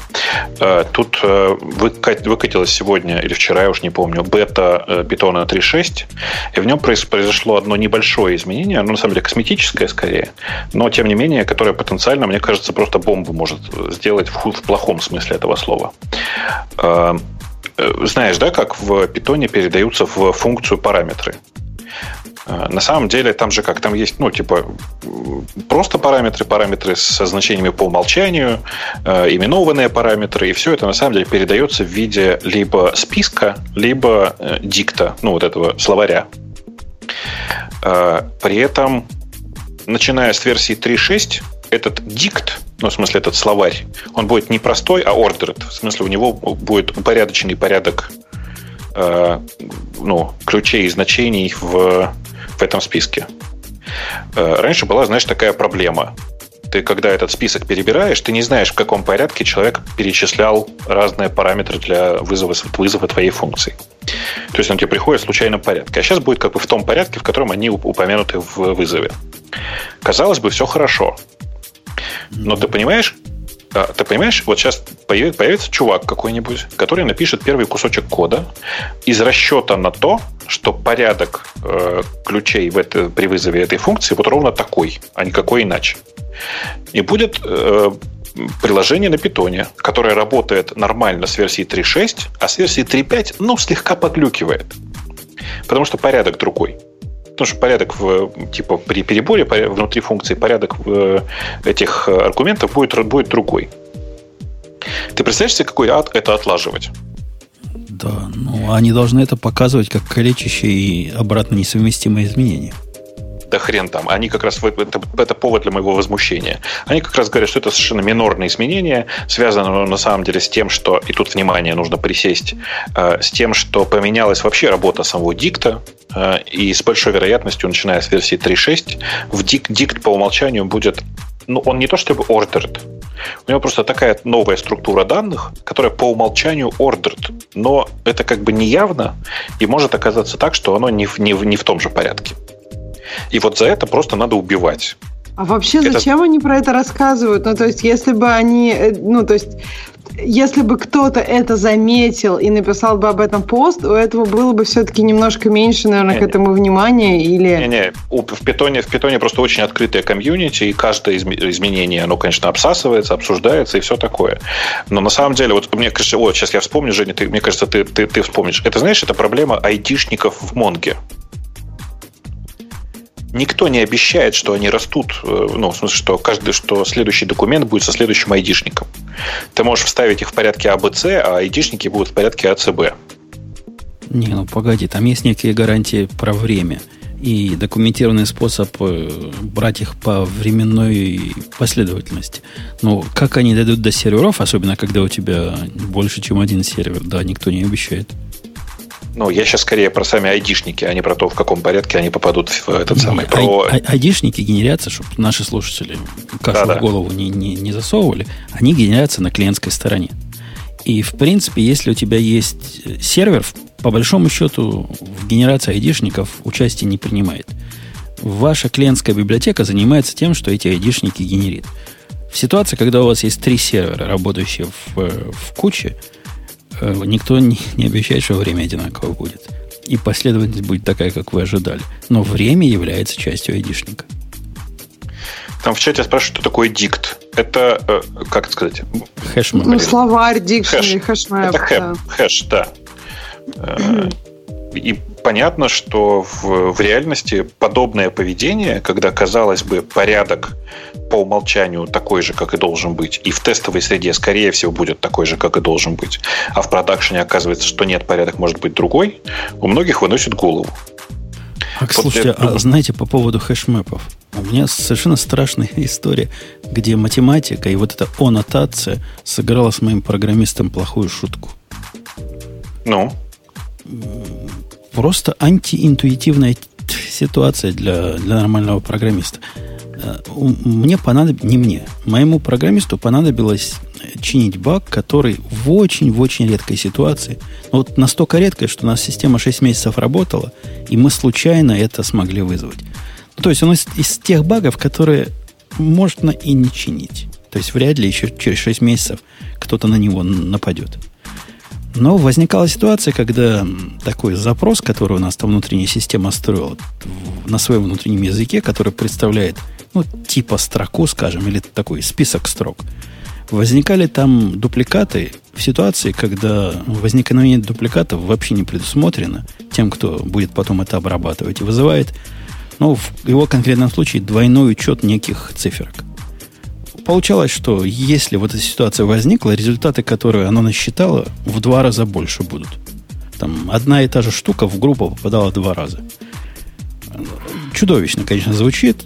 Починка простая. No. Ну. Он пошел, Узнал, что такое вот это ОН и всякие нотации. И сделал такое идиоматическое классическое решение. Он берет все эти свои строчки, засовывает в map, ну, в HashMap, и которые, ну, дубликаты, они самоуничтожаются. Правильно? Ну, классика, конечно. Классика. Но проблема в том, что нам порядок важен. Посему потом он из этого достает map -а. Э, ну, он не просто в map засовывает, а потом из него берет. Он пытается засунуть. Если засунулось, то значит хорошо, и он добавляет в результирующий слайс. А если не засунулось, то значит это дубликат. Ну, понятная идея, да? Использует ну, мэп. То есть как... у него просто по памяти оверхед. У него и там, и там две структуры с этими. Тут штуками. даже не по памяти оверхед. И он мне правильно сказал, что ну, его.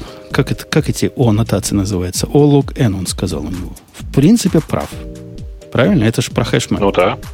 Тут я запустил тесты на, на его штуку. А его штука, чтобы вы понимали, это редкий случай, но починка влияет на уровни каждой записи. То есть для этого редкого случая мы можем сильно просадить и э, сдвинуть вниз нашу производительность. Посему я внимательно посмотрел, что же у него происходит по времени. 357 наносекунд, почти 357 наносекунд на операцию уходит. Показали мне тесты. Я взял все это, выбросил, написал рабочий крестьянский метод, у которого n в квадрате – ну, ОН в квадрате, знаете? Который где... просто проходится по всему, и э, как бы, если там уже такая есть, то не добавляет, а если нету, то добавляет. Точно, это точно. И ну, хотя окей. теоретически мой метод должен быть, быть хуже, но из-за того, что, во-первых, я знаю размер, во-вторых, из-за того, что дубликаты – это редкость, а из, и в-третьих, из-за того, что размер вот этих слайсов, из которых я делаю дедупликацию, коротен, догадайтесь, какая, какая получилась у моего рабоче-крестьянского метода производительность? Меньше ста. 17 наносекунд на операцию. Ну, я так и думала, да, очень маленькая. Смотри, тут, тут понятно вполне почему. Просто HashMap, идея еще такая, ты можешь на самом деле оптимизировать HashMap так, что у тебя будет быстрее, чем n квадрат. Просто HashMap -ы, как бы generic HashMap -ы, они обычно не оптимальны для каких-то конкретных случаев. То есть, если ты... Ну, в общем, хэшмэпы очень интересно на самом деле тюнить и с ними глубже, а обычный хэшмэп, который ты возьмешь из библиотеки, библиотеки, он оптимален только для очень такого общего случая, когда у тебя очень хорошо строится хэш-функция, она очень дешевая при этом, и у тебя нет дупли... ну как бы у тебя не получается вот этих цепочки, когда у тебя одна и та же хэш-функция, и когда это все, например, какой-нибудь там линк-лист кладется. Ну, в общем, хэшмэп это не, ну, интересная мой, штука, мой, и можно n в квадрате наверняка будет проигрывать этому хэшмэпу, когда слайсы, из которых надо будет извлекать вот эти дупликаты, станут достаточно большими. Ну, на самом деле, от, я думаю, в районе тысячи у тебя уже точно будет сильный проигрыш. То есть вот если у тебя списки тысячу, и ты добавляешь туда тысячу, и на каждой ты проходишься по этой тысяче, то да, тут у тебя будет проблемнее. Ну, поскольку у меня а де- де- тебя... 10 бывает, это редкий случай. О, Обычно бывает 3-4. Нет, ну, слушай, ну тогда вообще нет никакого смысла. Ну, то есть даже же в этом, по поводу сортировок, меньше 60 элементов, никаких там суперсортировок не делают, просто тупо проходятся, ну, то есть insertion, sort и все такое, потому что неэффективно становится. У тебя слишком много оверхеда на вообще как бы установку всех параметров для какого-нибудь квиксорта. Ну, то есть в общем, если у тебя их три, то о-аннотация это тебе не поможет. Ну, ну, мне было приятно, что программист вот про это знает и не просто применил хэшмэп, потому что все делают, а с каким-то смыслом. Но вот тут его вот эта о-аннотация подвела. У нас консул 0.7 вышел. И это типа большой дел для тех, кто следит за консулом, потому что он решает... Сейчас ты будешь рассказывать, да, сейчас ты будешь рассказывать, зачем. Зачем, зачем вышел 0.7, да.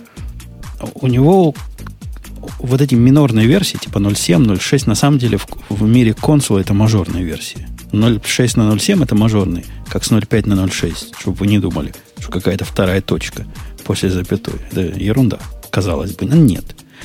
Появилось то, о чем давно просили большевики и даже меньшевики, поддержка э, транзакций. Э, один из видов э, использования консула – это распределенный key value store. И всегда, ну, всегда, пока я с ним, а я с ним с версии какой-то 0.4, по-моему, то есть давно, эти операции были атомарны. То есть, ну, в этом весь смысл консула в том числе. Они гарантированы атомарные операции, но они не были транзакционными, если вам необходимо несколько ключей одновременно или вставить, либо поменять, либо еще что-то в этом роде сделать. А случай, согласитесь, весьма практический, когда вам надо несколько сделать. Теперь это можно оформить в такую типа транзакцию. Берешь лог, добавляешь кучу там всего. В конце, если все смогло, все делает. Если ничего не смогло, ничего не делает. И рассказывает тебе, что сломалось и что, и что прошло хорошо. Очень круто, я считаю. Ну, это меня возвращает к вопросу, почему ты используешь именно консул. А не? Не ну, что? Ну, блин. Какая? Ты это про что? Они, они, они любую централизованную базу данных. Потому что мне не надо централизованная база данных, а мне надо распределенный, медленный key value store для разных особых распределенных нужд. Тебе нужна гарантированная консистентность, что ли, или что? Нужна гарантированная консистентность. Ага, так понятно. В смысле, вопрос-то был именно в этом. В смысле, как что ты его используешь. А тебе гарантированная консистентность нужна, чтобы что? Это типа такая очередная хранилка условно конфигурации? Не, конфигурация меня меньше всего волнует. У меня консул используется в, в двух э, ипостасях. Во-первых, как э, такой хитрый раутер. Э, у, у него же там кроме key value есть еще и DNS. И с такими условными э, поднятиями и падениями сервисов. Ну, короче говоря, такой хитрый-хитрый DNS, который умеет вам рераутить запросы на живой, а, а живой определяется по разным э, условиям, которые пользователь может задавать. Такой продвинутый DNS с определением живности. С любой бизнес-логикой, которую ты хочешь засунуть. Это раз. А во-вторых, для распределенных э, локов и всяческих э, выборов лидера – и вот для таких вещей, где консистентность прямо наше все. А иначе два станут лидерами. Угу, понятно. Понятно. Вторая проблема, которую они решили, которая была, ну, болезненна, прям болезненна для, для тех, кто страдал от нее. Это, они называют это Console Operator Improvements. У них там были такие проблемы, когда, например, у вас нот отвалился по причине. Например, вы решили удалить нот из, из своего списка. Этот нот торчал в, ну, в листе тех, кто может еще когда-нибудь стать живым, по-моему, 48 часов. И через 40... Понятно, на него не рераутился, ничего. Он показывался как упавший, но убрать его нельзя было никак оттуда. Теперь можно прямо убрать, и он не будет вам в глазах маячить, и сложных срабатываний не будет из-за того, что какие-нибудь системы мониторинга будут думать, что он упал, хотя его на самом деле уже нет. И всякое прочее в таком роде. И это круто, я считаю. Ну, по крайней мере, это звучит разумно, да. Добавили они из того, что я еще понимаю и чем я пользуюсь, э, разные поддержки для правильного определения живучести, не живучести даже, а доступности нодов в всяких хитрых ситуациях. Например, у вас до какого-то нода весьма стрёмная сеть. Или вдруг нод сильно-сильно занят, настолько сильно занят, что э, проверку он произвести за фиксированное время не может. И от этого были у них такие флип-флопы. Туда-сюда. Появлялся он, то появлялся, то исчезал, то появлялся, то исчезал. Вот с этим они там хитро как-то разобрались. Экспоненциальные, по-моему, задержки сами по себе они умеют делать. И, и все прочее в этом роде. Говорят, стало сильно лучше. Я 0.7 еще не пробовал. Это свеженькая штука. Но тоже проблема мне известна. Все остальное там по мелочи. Ну, какая-то ACL репликация появилась. Раньше эти ACL нельзя было, по-моему, между разными дата-центрами переносить. Теперь вроде можно. Меня это не особо волнует. Посему на этот счет мне сказать нечего. А так, молодцы. Ну, чуваки правильный продукт пилят. Он, черт знает с какой версии, с моей точки зрения, уже production ready был. И я его пользую уже давно, ну, года полтора, наверное, активно везде. И все шире и шире. Вот что мне в тебе страшно нравится, ну, как это, кроме того, что ты, конечно, прекрасен, а, э, это то, что, нас, что ты очень активно используешь текущие готовые открытые решения. На самом деле, в вашей области мало кто так активно э, прям по-настоящему смотрит на кучу open-source проектов. Ну, если у меня есть проблема, которую может решить три разных проекта, а в свое время я, когда решал, чего я хочу-то, у меня была задача. Вот про DNS у меня проблемы не было. Это я потом, когда познал, э, так сказать, воду консула, я понял, что можно и как такой хитрый DNS использовать. И load balancer такой для бедных особый. У меня была проблема именно распределенных локов. Мне надо было ее как-то решать. И вариантов-то не так, чтобы много, три было на то время. Был Zookeeper, был etcd и был консул. И да, я, я реально занимался тем, что решить, какой из них лучше для нас. Но или если все настолько плохи, придется велосипед писать. Надеялся, что не придется. Остановился на консуле, не жалею. Угу. А etcd ты больше не используешь, да? Ну, я его... Он у меня был второй кандидат. Честно говоря, он был первый, но что-то у меня с ним не сложилось. То ли с тетелями какие-то проблемы. Я уже не помню, это давно было. Но что-то такое конкретное, что мне прямо надо-надо было, у него нельзя было сделать по-человечески. Угу, понятно. Да, ну, Zookeeper, пон- понятно, я, я не осилил. Это оказалось слишком, слишком энтерпрайзным для меня. То есть, то есть и кавку ты тоже не используешь? Ну, на кавку, я, на кавку я смотрю, но просто для кавки у меня нет э, реального use case, в который кавка бы сделала мое стандартное решение, а мое стандартное решение для очередей это Rabbit, которое устраивает mm-hmm. более чем полностью пока. Как-то нет двигателя на... Я не гонюсь за изменением технологий ради и кула, и фана, а по практическим проблемам. С Rabbit нет практических проблем. Это один из самых надежных кусков нашей инфраструктуры. Особенно у нас, если его сравнить с ActiveMQ, который у нас есть в одном Legacy проекте, то вы просто не представляете, насколько Rabbit лучше. Это даже no. Ну. на словах не объяснить, насколько... Ладно, я даже не буду Rabbit хвалить. Насколько ActiveMQ унылое говно. Слушай, а что, Active еще не, не, не так? Rabbit еще не, не, не переписали на Go? Нет, он все еще он... на Ирланге. И как ты им пользуешься? С... Он же не на Go. С удовольствием и с радостью. Ну, если я хочу чего-то на Go, я вспоминаю, что у меня докер на Go написан, консул на Go написан, и еще куча всего, что я сам написал, на Go написано. Слушай, а у тебя, э, прости, это единственный сервис на Erlang, да? Да, да. Ну, он, естественно, сидит же в контейнере своем. То, что там Erlang, не Erlang, меня не так, чтобы сильно и волнует. Ну, то есть ты в него просто не лезешь, я понял. Конечно. Полностью сделал себе автоматические деплойбельные контейнеры, которые умеют в кластеры собираться вместе, умеют там SSL и всем прочим обмениваться как надо. Эта проблема решена. Rabbit не слишком медленно, э, не, не сильно медленно для чего? В каком контексте не сильно медленно? И, и, и главное, по сравнению с чем? Поэтому... Rabbit, ну, в смысле, я вообще не, не очень понимаю. Rabbit, у него задача довольно простая, вообще, в принципе. Там протокол говно, ну, простите за откровенность. В смысле, я очень не люблю протокол MQP, и вообще, ты как он, MPQ, господи, каждый раз забываю. А, но... Да.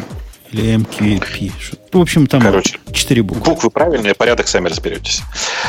А, да, так вот, э, понятно, что при этом у Rabbit задача довольно простая, по-честному-то. А, и очевидно, что там в Erlang просто есть почти все готовое уже написано для, для этого.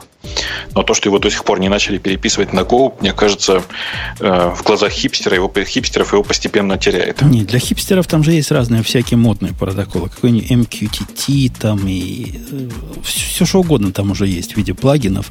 Причем некоторые из них уже впендюрили прямо в базовую поставку. За что побывал бы. Пытаюсь вспомнить, что такое MQTT. Или Что-то знакомое. В общем, тоже четыре буквы, порядок не вспомню. Ну, там какой-то для интернета вещей протокол. Как... Там чего, чего только нет.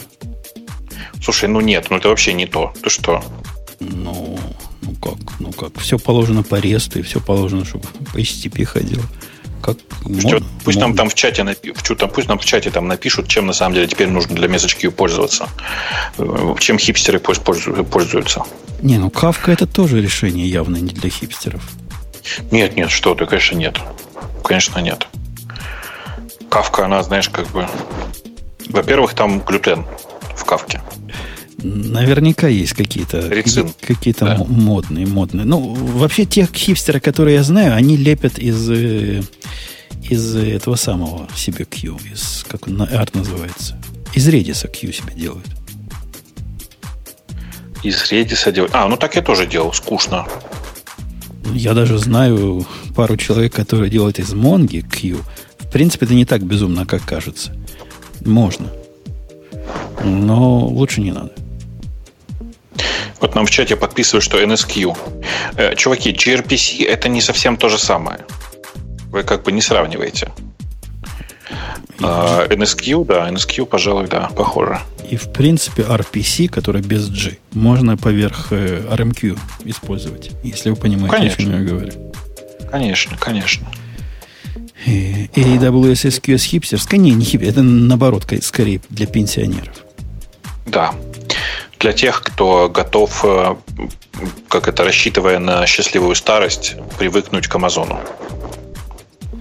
Не, ну там, там такие есть э, строгие проблемы, вот связанные с SQS, во всяком случае были, которые вот просто технически мне не позволили. Я, я пропагандировал SQS, потому что ну, действительно ведь лучше не ставить свои сервера, а SQS пользовать. Но чего ж там было? То ли не гарантировалась последовательность доставки – что-то там такое было концептуальное, с чем я вообще не мог смириться. Что прямо вау. Я, я с этим жить не смог в свое время. Э, окей, давайте. Ксюша, какую тему из этих ты читала? Ты говоришь, ты читала, ты читала, ты читала, ты читала. Что ты читала? Ну, я читала про то, что про все новинки гитхаба. О, что а, они давай, выкатили. расскажи. Я, я как-то далек от новинок гитхаба. Ну, они выкатили, во-первых, проекты, то есть это на том же уровне, на котором у тебя там код, pull request и так далее, теперь есть новая фича – проекты. Проекты – это, в общем-то, несколько списков твоих задач, которые ты можешь сам назвать. Ну, то есть ты можешь делать там backlog, ready и in progress, как в их примерах. И э, каждая, ну, в общем, каждый ноут в этом проекте, то есть каждый элементик в этом проекте э, ты его можешь создать из pull request, из там issue, который у тебя есть в issues. И то есть и можешь управлять всеми своими задачами вот с таким workflow. С Это таким первое, workflow, которое они скопировали у Trello. Ну, давай, не забывай. Ну, или, Мне кажется, что тут много у кого можно было скопировать. Да, то есть это же, ну, это обычные проекты. То есть это, это идея, когда у тебя есть ну, workflow, она много где есть. Мне кажется, много сейчас у кого можно это скопировать. Погодите, нет? погодите, да, погодите. Да, да. Чтобы я, я, чтобы я что... понял их конфьюзное название. То, что они называют projects, это не связано с тем, что можно несколько репозиторий в виде цельного смотреть. Это конкретно вот эта фича вот этого борда называется projects, правильно? Да, это борд, да-да-да. Это как раз борд, где ты можешь там сделать себе отдельные вот, вот эти вот стримы задач, которые а, ты а можешь что является, собственно, квалифи... между ними переносить. квалификатором вот этого in progress и прочего? Это лейблы, таги какие-то? Как оно понимает, куда, куда что? Я так понимаю, что ты сам это все заполняешь и сам управляешь этим. Просто в GitLab это сделано как бы с умом. Это бьется по... Эти лейблы, которые у них, таги и лейблы, это одно и то же. Э, у них это можно к, к метке присобачивать. Ты, хочешь, ты говоришь, я хочу в своем борде видеть вот эти, вот эти, вот эти метки, и вот оно их понимает. Либо новые добавить можешь. То есть можно Смотри, на задачу смотреть и так, и, и, и нормально, как люди смотрят. Плоско. Подожди, ну там только задачи. Я так понимаю, что ты тут можешь не только задать, то есть ты тут можешь из многого создать вот этот вот элементик своего борда. То есть оно может быть из задачи, подожди, у них была задача из pull реквеста или заметки. То есть ты можешь делать заметку и положить ее в этот борт. Что Я не знаю, есть ли Что такое заметка статус. и чем она отличается от, от issue? Я не думаю, Слушайте, что вот как-то... Это, видимо, такая зачатка ищу, которую ты еще не оформил. Может быть, что-то... Не, нет, короче, я сейчас пошел посмотреть. Там все чуть глубже. Вы сейчас, короче, я пошел посмотреть, как работают проекты. Короче, у них есть э, понятие проекта. Проект это просто и проект. Ну, просто типа, по сути, доска. Внутри нее ты раскладываешь колонки. Колонки абстрактные, такие же, как в любом канбане. Как захочешь, так и сделаешь. Это все, на самом деле. Ну, а когда ты потом смотришь на свои вот эти штуки, которые туда засунул, ты видишь, как, какой они колонке принадлежат? Вне борды. Можешь это увидеть? Вне, вне борды. Сейчас проверим пока. Подождите немножко. Сейчас вот я прям специально сделаю.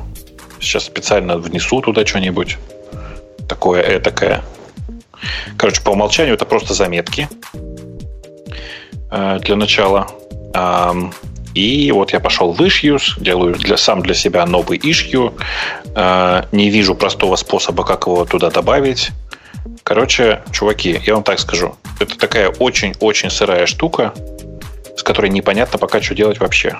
Подожди, а если ты пойдешь в этот борт и создашь там, ну, скажешь создать новый элемент, мне кажется, тебе предложат создать его Создаем из новый элемент, это issue. просто enter, enter a node, пишет мне в этот момент. Больше ничего. А, то есть он не предлагает тебе создать из issue. Нет. Наверное, там как-то прикрепи, можно прикрепить issue. Ну, не суть. То есть вот это, это ровно то же, что я поняла из их описания. Что это просто борт, в который ты можешь добавлять свои элементы. Я, дум, я уверен, что там можно issue добавить, просто, видимо, это не да, так да, интуитивно по номеру, понятно. По номеру просто. Это Решеточка просто ты делаешь отдельно issue. Да-да-да, угу. по номеру. Больше другого варианта нет. Я сейчас посмотрел Ну, или да, pull request тоже, наверное, по номеру. Ну, в общем, Короче. да, то есть это очень, это, это как бы зачаток того, но, по крайней мере, они хотят чтобы люди у них могли вести проекты. И, в принципе, это, мне кажется, логичное эволюционное развитие после просто, просто issues. Правильно? Слушайте, это я думаю, что все сильно проще. Они просто пошли к своим к людям, которые их активно используют, и сказали, а что вы еще используете? Они сказали, ну, вот у нас обычно трела такая простое, очень простое, в котором, типа, есть э, ну, три колоночки. Вот мы в них там проектики перетаскиваем, и все. И они просто забабахали трела. Ну, в том, в том виде, в котором они его сделали. Это действительно канбан-доска, самая банальная, реализованная примерно так же, как у Trello. Прямо с точностью до кейбиндов. Не, ну я, я при всем моем скептическом отношении к доске, которая в GitLab появилась, должен сказать, что у них, похоже, это сделано лучше. Не, оно хорошо сделано. Там просто только простые заметки. Это довольно простая вещь сама по себе. Но я вот просто в этот момент, глядя на нее, не понимаю, зачем люди будут пользоваться Trello. Ну вот, я, я и говорю, что лучше в том смысле, что вводить какие-то заметки я, я не хочу писать заметки. Я оперирую тикетами. И я хочу тикетами манипулировать, а не заметками, а потом прикручиваю к ним тикеты.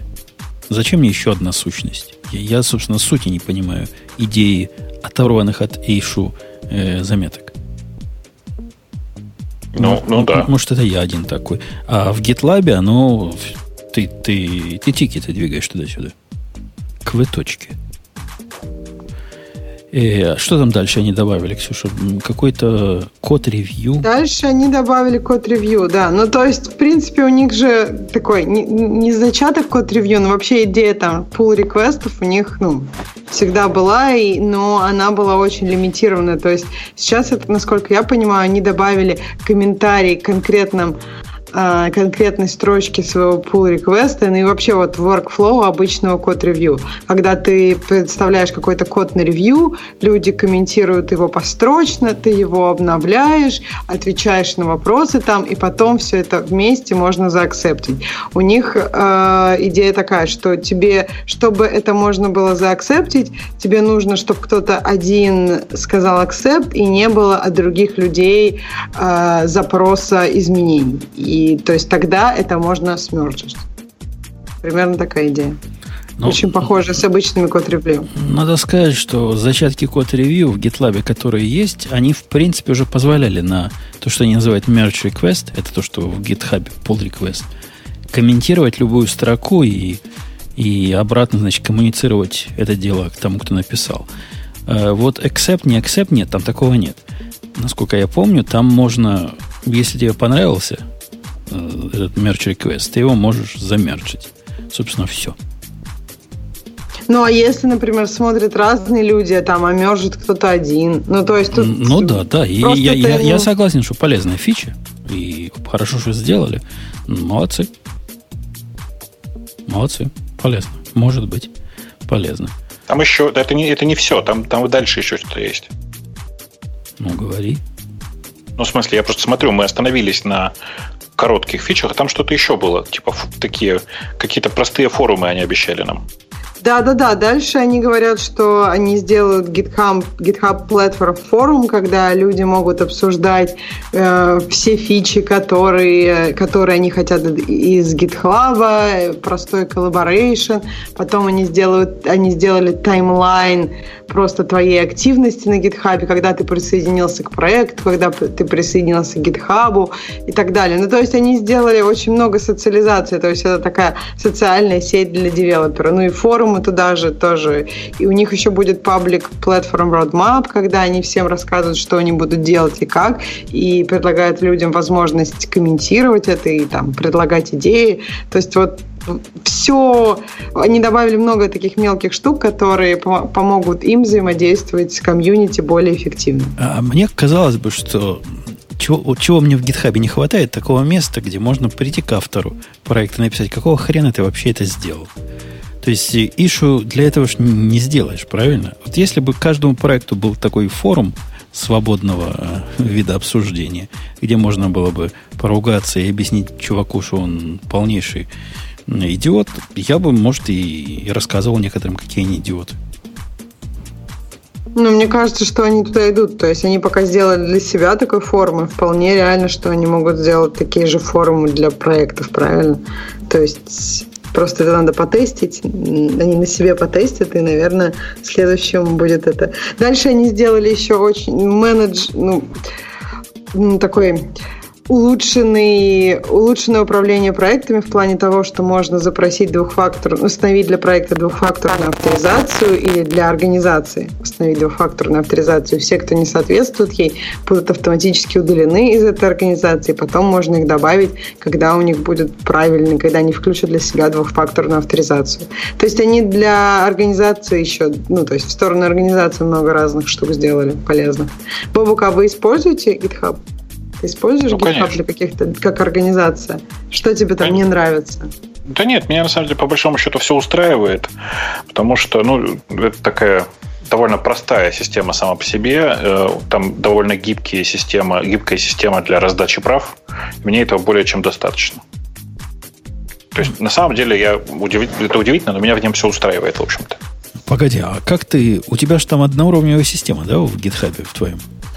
Да, но у меня типа, ну как, в смысле, внутри организации одноуровневая система, но есть группы. А, группы есть, да? Можно группа, в которой конечно, разные конечно. репозитории. Конечно. Окей. И управление группами сделано так, что оно умно понимает. Когда ну, смотришь нет, все тикеты не... про группу, можно на них там майлстоны да, да про...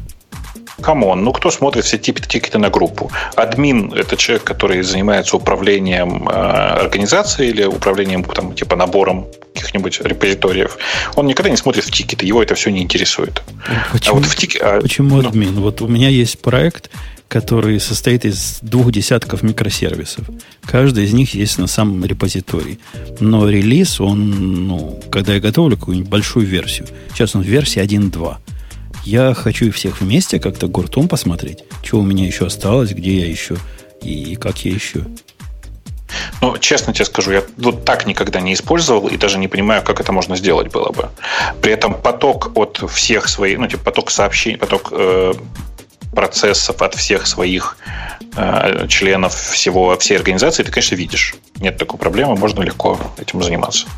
Ну, ну, ладно. Не, мне, мне, ну, мне хотелось бы, мне хотелось бы от них хотя бы как в GitLab, чтобы было. Чтобы можно было на сущность группу смотреть как на полную, так сказать, сообщество всех внутри лежащих на любых уровнях. На уровне тикетов, на уровне milestones, на уровне merge реквестов, на уровне activity, на уровне членов, на любых уровнях. Слушай, ну это просто обычно делается не организацией, а репозиторием самим. Но, типа, наверное, можно и организации сделать. Я просто Нет, никогда подожди, так не думал. Делать репозиторий, в котором все эти будут как сабрепы? Ну, это ад какой-то. Ну, смотри, вот я сейчас переключаюсь в э, тот самый, в...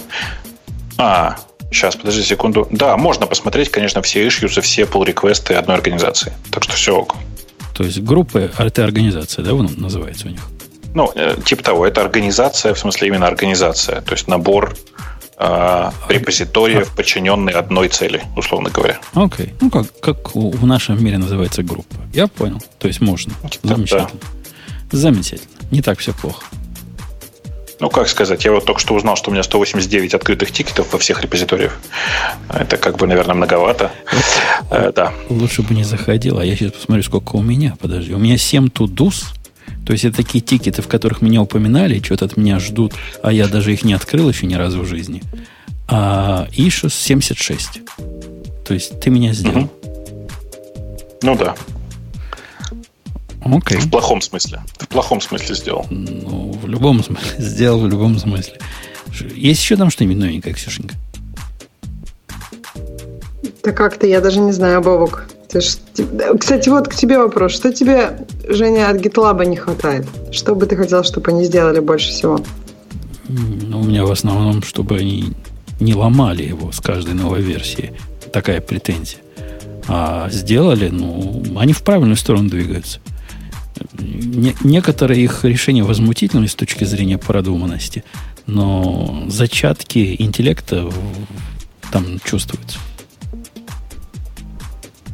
Чувствуется, чувствуется. Ну хорошо, значит, у них по фичам, я так понимаю, что тебя ничего так сильно не беспокоит и не жмет. Значит, они, видимо, большую Нет, часть там, твоих... там, там просто пальцем, понимаешь, трудно. С ним надо привыкнуть жить. Например, такая, ну, в, в GitHub это еще хуже. Но с моей точки зрения, система тикетов у них возмутительно обрезанная. И, то есть я даже не с Джирой какой-нибудь сравниваю. Бог с ней с Джирой. Это для, для Яндексов. А с тем же Redmine, на котором я раньше жил, ну, самовыразительности гораздо меньше в их э, ограниченной системе тикетов. Ну и разные такие, такие вещи, которые тебе казалось бы, что они должны работать, а они не работают. Вот именно с группами и с наборами репозиториев иногда не так, как ты ожидаешь. С вики не все так, как хочется. Есть всякие мелочи, но ничего такого, что сказать, что жить с этим нельзя и надо переходить на что-то другое, нет. Я нежно и трепетно GitLab люблю. Да. Нежно и трепетно. Ну, и, конечно, а может уже... если они тормозить перестанут, то ну, я просто про это вообще уже не упоминаю. С этим люди привыкли жить в этом мире. То есть главная фича, которую ты требуешь, чтобы они переписали, это переписали все с рельсов на что-нибудь нормальное. Но они, у них там много на, на чем нормальном написано. Весь CI, по большому счету, написан на Go. Ну, окей, интерфейс просто на рельсах, и это ужасно. Ух ты, вдруг у меня Siri на вот эти слова проснулась. А как это? Что я сказал? А что я надо сказать, чтобы она проснулась? Окей, Siri. Эй, Siri. Эй, Siri, рельсах. Siri, рельсах, не знаю. Проснулась и после этого попросила ввести Touch ID. Говорит, вам надо unlock телефон вначале, а то не смогу. А, окей, окей, Siri. Э, ладно, дальше, дальше, дальше, дальше. Смотрим, что дальше. Так а есть. что? А дальше у нас, по-моему, тема слушателей уже, нет? Как скажешь. Как, как скажешь. 80 тем слушателей. Конечно, можно и перейти. Просто у меня время 2.40, и я уже хочу спать. Поэтому я предлагаю пойти в тему слушателей, тем более, Смотри, что там... как, как странно. У тебя 2.40, у меня 4.40. Минуты совпадают. Вот это... Так у меня тоже 2.40. Это ж надо. У меня прям вообще все совпадает. У меня даже часы совпадают, представляете? Чудо чудное. Да, только у нас буковки разные. У одного ам, да, а у другого пум. Я знаю, у меня пум. Пум и пум. Э, вышел финальный релиз Angular 2. Ну, кто из вас про Angular 2? Я китайца своего спросил, говорит, чувачок, ты Angular 2 знаешь, что вышел релиз-то? Он говорит, да, знаю, прямо вчера попробовал на нем даже проект написать, ничего не получилось. Но буду ну, писать ну, почему? дальше. Так много всего изменили?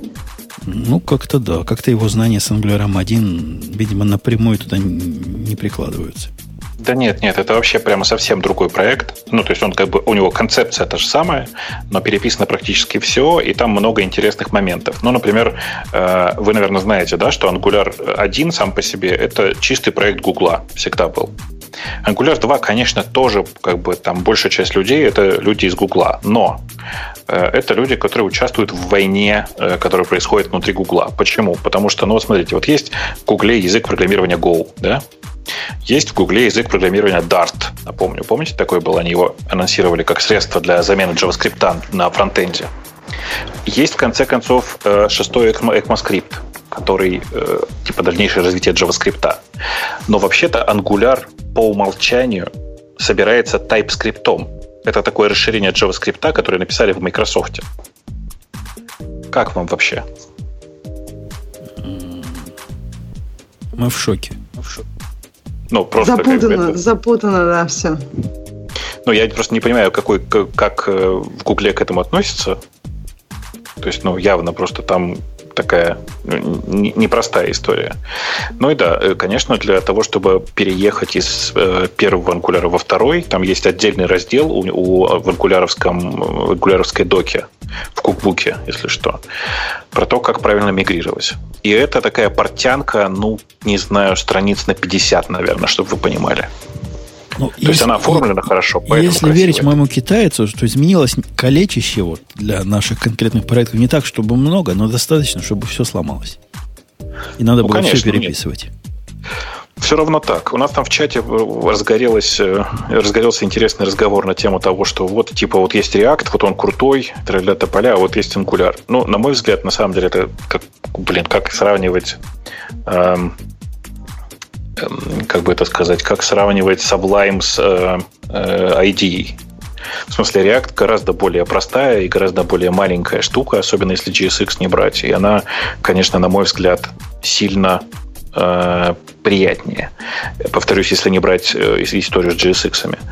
Но, типа, я даже не знаю, что еще тут сказать. Тут просто все кричат, что надо привести Якова Файна, а я думаю, что никого приводить не надо.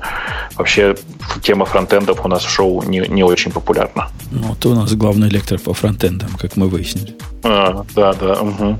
Там как раз где-то кавычки щелкают. У них там специальный динамик есть, я слышал.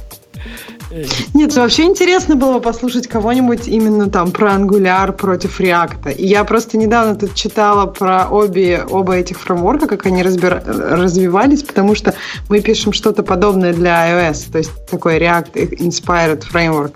И, ну, то есть там очень интересный путь развития у этих фреймворков, и та ситуация, в которой они сейчас, тоже довольно, довольно ну, по крайней мере, занятна.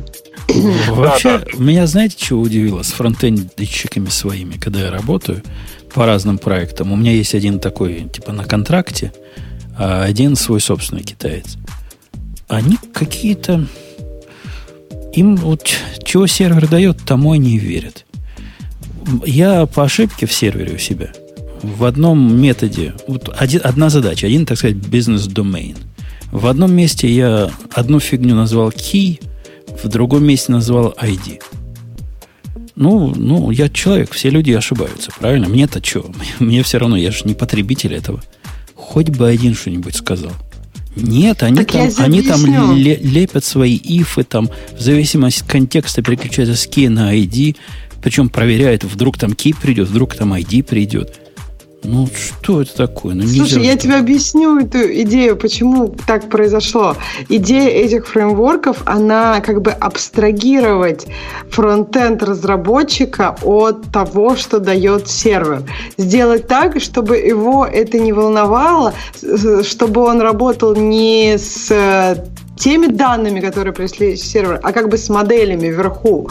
И то есть он работает с этим как с моделью. Если в модели есть вот это, он использует вот это. То есть, понимаешь, эм, как бы это показывает, насколько хороши эти фреймворки и насколько они вот упрощают эту работу. Но минус, конечно, в том, что если человек не хочет думать и не хочет понимать, как эти данные преобразуются в модели, которые они уже используют, то у него есть очень прекрасный способ не задумываться об этом и выбирать вот такой вот путь. Ну, меня удивило. Я на них на обоих наехал, говорю. Смотрите, это вас, вас от чего? От большого уважения ко мне или вы просто бестолковы? Ну, не признаются. Это просто они на высоком, на другом уровне работают, понимаешь? Ты можешь работать на уровне там JSON, и когда у тебя приходит один JSON, там key, и в другом ID, ты бежишь к серверу разработчику и говоришь, ты что, совсем что ли? Один день у тебя key, другой ID. А когда ты работаешь на каком-то ну, уровне выше намного, когда у тебя просто модели, и кто-то за тебя проверил key, ID и все остальное, и у тебя это не возникает никаких проблем, просто if сделал, и все, не, и пошли ну, дальше. В каком-то месте они должны это замапить, или хотя бы правила описать какое- какое-то место всей этой магии должно знать, что надо иногда key, иногда ID использовать. Неужели Смотри. в тот момент, когда ты эту магию а. вписываешь, даже если это не программирование, а какой-то конфигурационный файл, у тебя червячок не грызет, а почему я вообще, зачем я это делаю? Сейчас смотри, когда ты работаешь вот на вот том высоком уровне, когда у тебя все модели, у тебя в любом случае есть ифы, потому что, ну, у тебя есть разного типа модели, у тебя, в принципе, там есть какое-то ветвление. И вот это вот ветвление, ты просто смотришь на него, что оно у тебя на таком же высоком уровне, на уровне логического мышления. Ты просто не отдаешь себе отчета, что в этой ситуации это ветвление не логическое, это ветвление парсинга. И оно как бы либо должно быть на разных либо вообще в идеале его должно не быть. Когда ты работаешь просто на том высоком уровне, у тебя это обычное ветвление логики. В общем, все нормально, никаких червячков тебя не грызет. А напрасно. А должны были грызть. Когда ты вызываешь запрос, это один и тот же запрос, чтобы вы поняли. Ты делаешь запрос. Я понимаю, что у них, может, в этом магическом мире и запрос уже скрыты, а сплошная бизнес-логика. Но ты вызываешь этот запрос, и в одной ситуации он тебе дает эту штуку как key, а в другой ситуации эту штуку как ID, но я бы пришел к бэкэнд-программисту и бил бы его по рукам, пока они не отсохли. Так ты не видишь вот эту разницу своей бизнес-логики. Ты видишь в бизнес-логике необходимые ветвления согласно логике. И ты видишь в своей бизнес-логике вот это вот ID и key. Ну, то есть мне кажется, вот это абстрагирование в реакции и ангуляре настолько хорошо сделано, и настолько, когда у, у людей вот, вот как бы мозг поворачивается, чтобы работать вот уже на вот этом уровне абстракции, это не так их волнует, как тебе пришли данные. Ты просто работаешь с данными, которые пришли, и не отличаешь логическое ветвление от ветвления, которое можно избежать. Да, я и говорю, с мозгом проблема у них. Порнохаб заблокирован Роскомнадзором. Куда податься, спрашивает Андрей.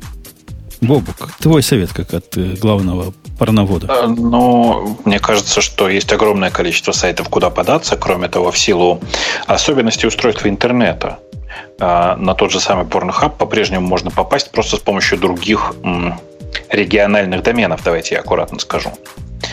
То есть, как бы было бы желание.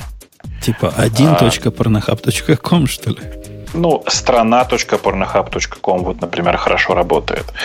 А, короче, способы есть разные, и я уверен, что... А, ну, по-моему, ребята из Порнохаба уже вроде бы подняли какое-то зеркало, если я правильно помню, а, специально для этого случая. Короче, я думаю, что решение есть. Если же вы серьезно переживаете по этому поводу, мне кажется, что вам нужно срочно перейти на, э, не знаю, там, ну, например, на программирование на Java, потому что, в принципе, вам тогда будет не до того.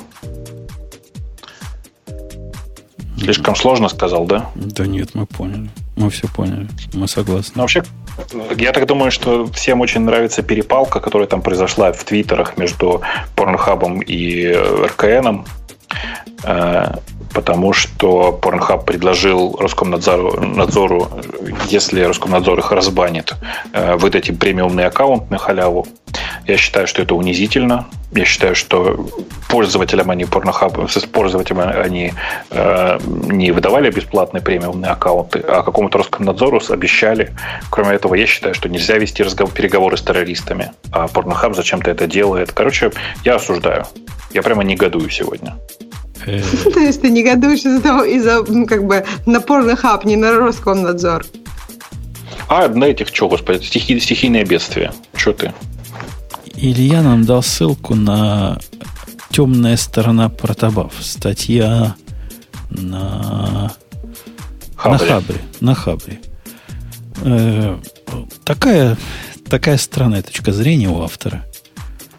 То есть он пинает э, протовав, по-моему, не за то, за что его надо пинать. Ну, я, я прочитал очень мельком, а мне показалось, что чувак, во-первых, использует протобаф тупо как сериализатор.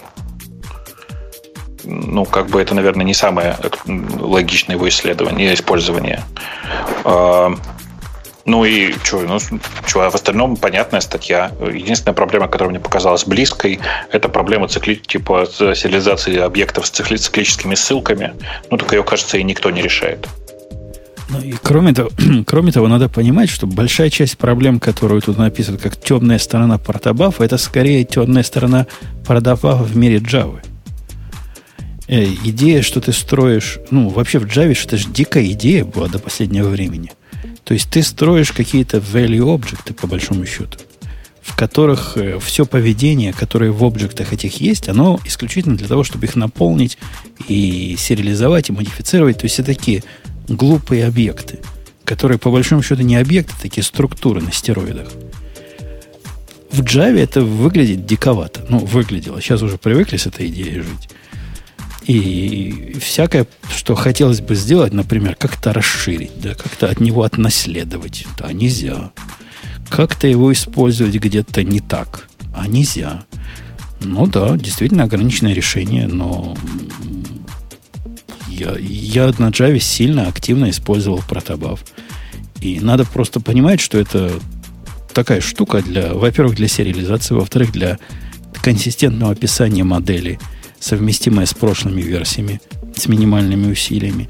И в-третьих, это в том числе и формат, э, может являться и форматом не только сериализации в классическом смысле по сети, но и форматом для персистенса. Ты сохраняешь, загружаешь, и хорошо получается. Но это исключительно данные. Да, к Java это все немножко ортогонально. Ну, короче, это к Java не имеет никакого отношения, повторюсь, хотя мне кажется, что проблему с э, как это, цикличными референсами могли бы все-таки порешать. В козырном языке нет ссылок, спрашивает тебя некто, которого я не произнесу из нашего чата. У чувака каша в голове. Ссылки, которые Бобу говорит, это не ссылки, это не референсы. Это ссылки внутри одного элемента протобафа на, например, на другой. Э, на другую запись протобафа или на другой элемент протобафа. Это вообще про козырный язык никак. Не про то. Не о тем. Это, если что, э, оно на любом языке в рамках протобафа не работает. Протобаф вообще не предусматривает наличие референсов на, э, внутри объекта. Ну, то есть он как бы это не э, это не способ сериализации с учетом референсов объекта друг на друга. Ну да, оно, а, а кто является протоколом сериализации с учетом референса друг на друга? Встречный вопрос. Ну, Типа, ну вот смотри, вот в, в Python есть встроенная библиотека маршалинга, маршалинга, которая называется Marshall. Она работает. Но там специально забиты гвоздики, которые находят э, там типа рекурсивные ну, цепочки с референсами и все такое. Э, и то они, конечно, дают, дают сбой. Э, и, конечно же, я бы предпочел, ну и понятно, что никто в, в продакшене маршалом не использует, не, не использует для сериализации. И я бы как раз бы предпочел, чтобы э, в большинстве библиотек не было этого учета, потому что этот учет скорее проблемы несет. Так как мы уже об этом говорили, э, если ты рассчитываешь на то, что в любом случае сериализатор найдет все кольцо э, референсов и его так или иначе решит, то ты можешь оказаться жестоко как бы это сказать, обманут. Потому что кольца бывают сложные, бывает, что у тебя референс не на один объект, а на два, и расшифровать все это и развернуть в реал-тайме довольно сложно. Э, окей. AdBlock Plus запускает э, AdExchange. Так. Ну, то есть, видимо, видимо, пафос в том, что штука для блокирования чужих реклам запускает свою рекламную сеть.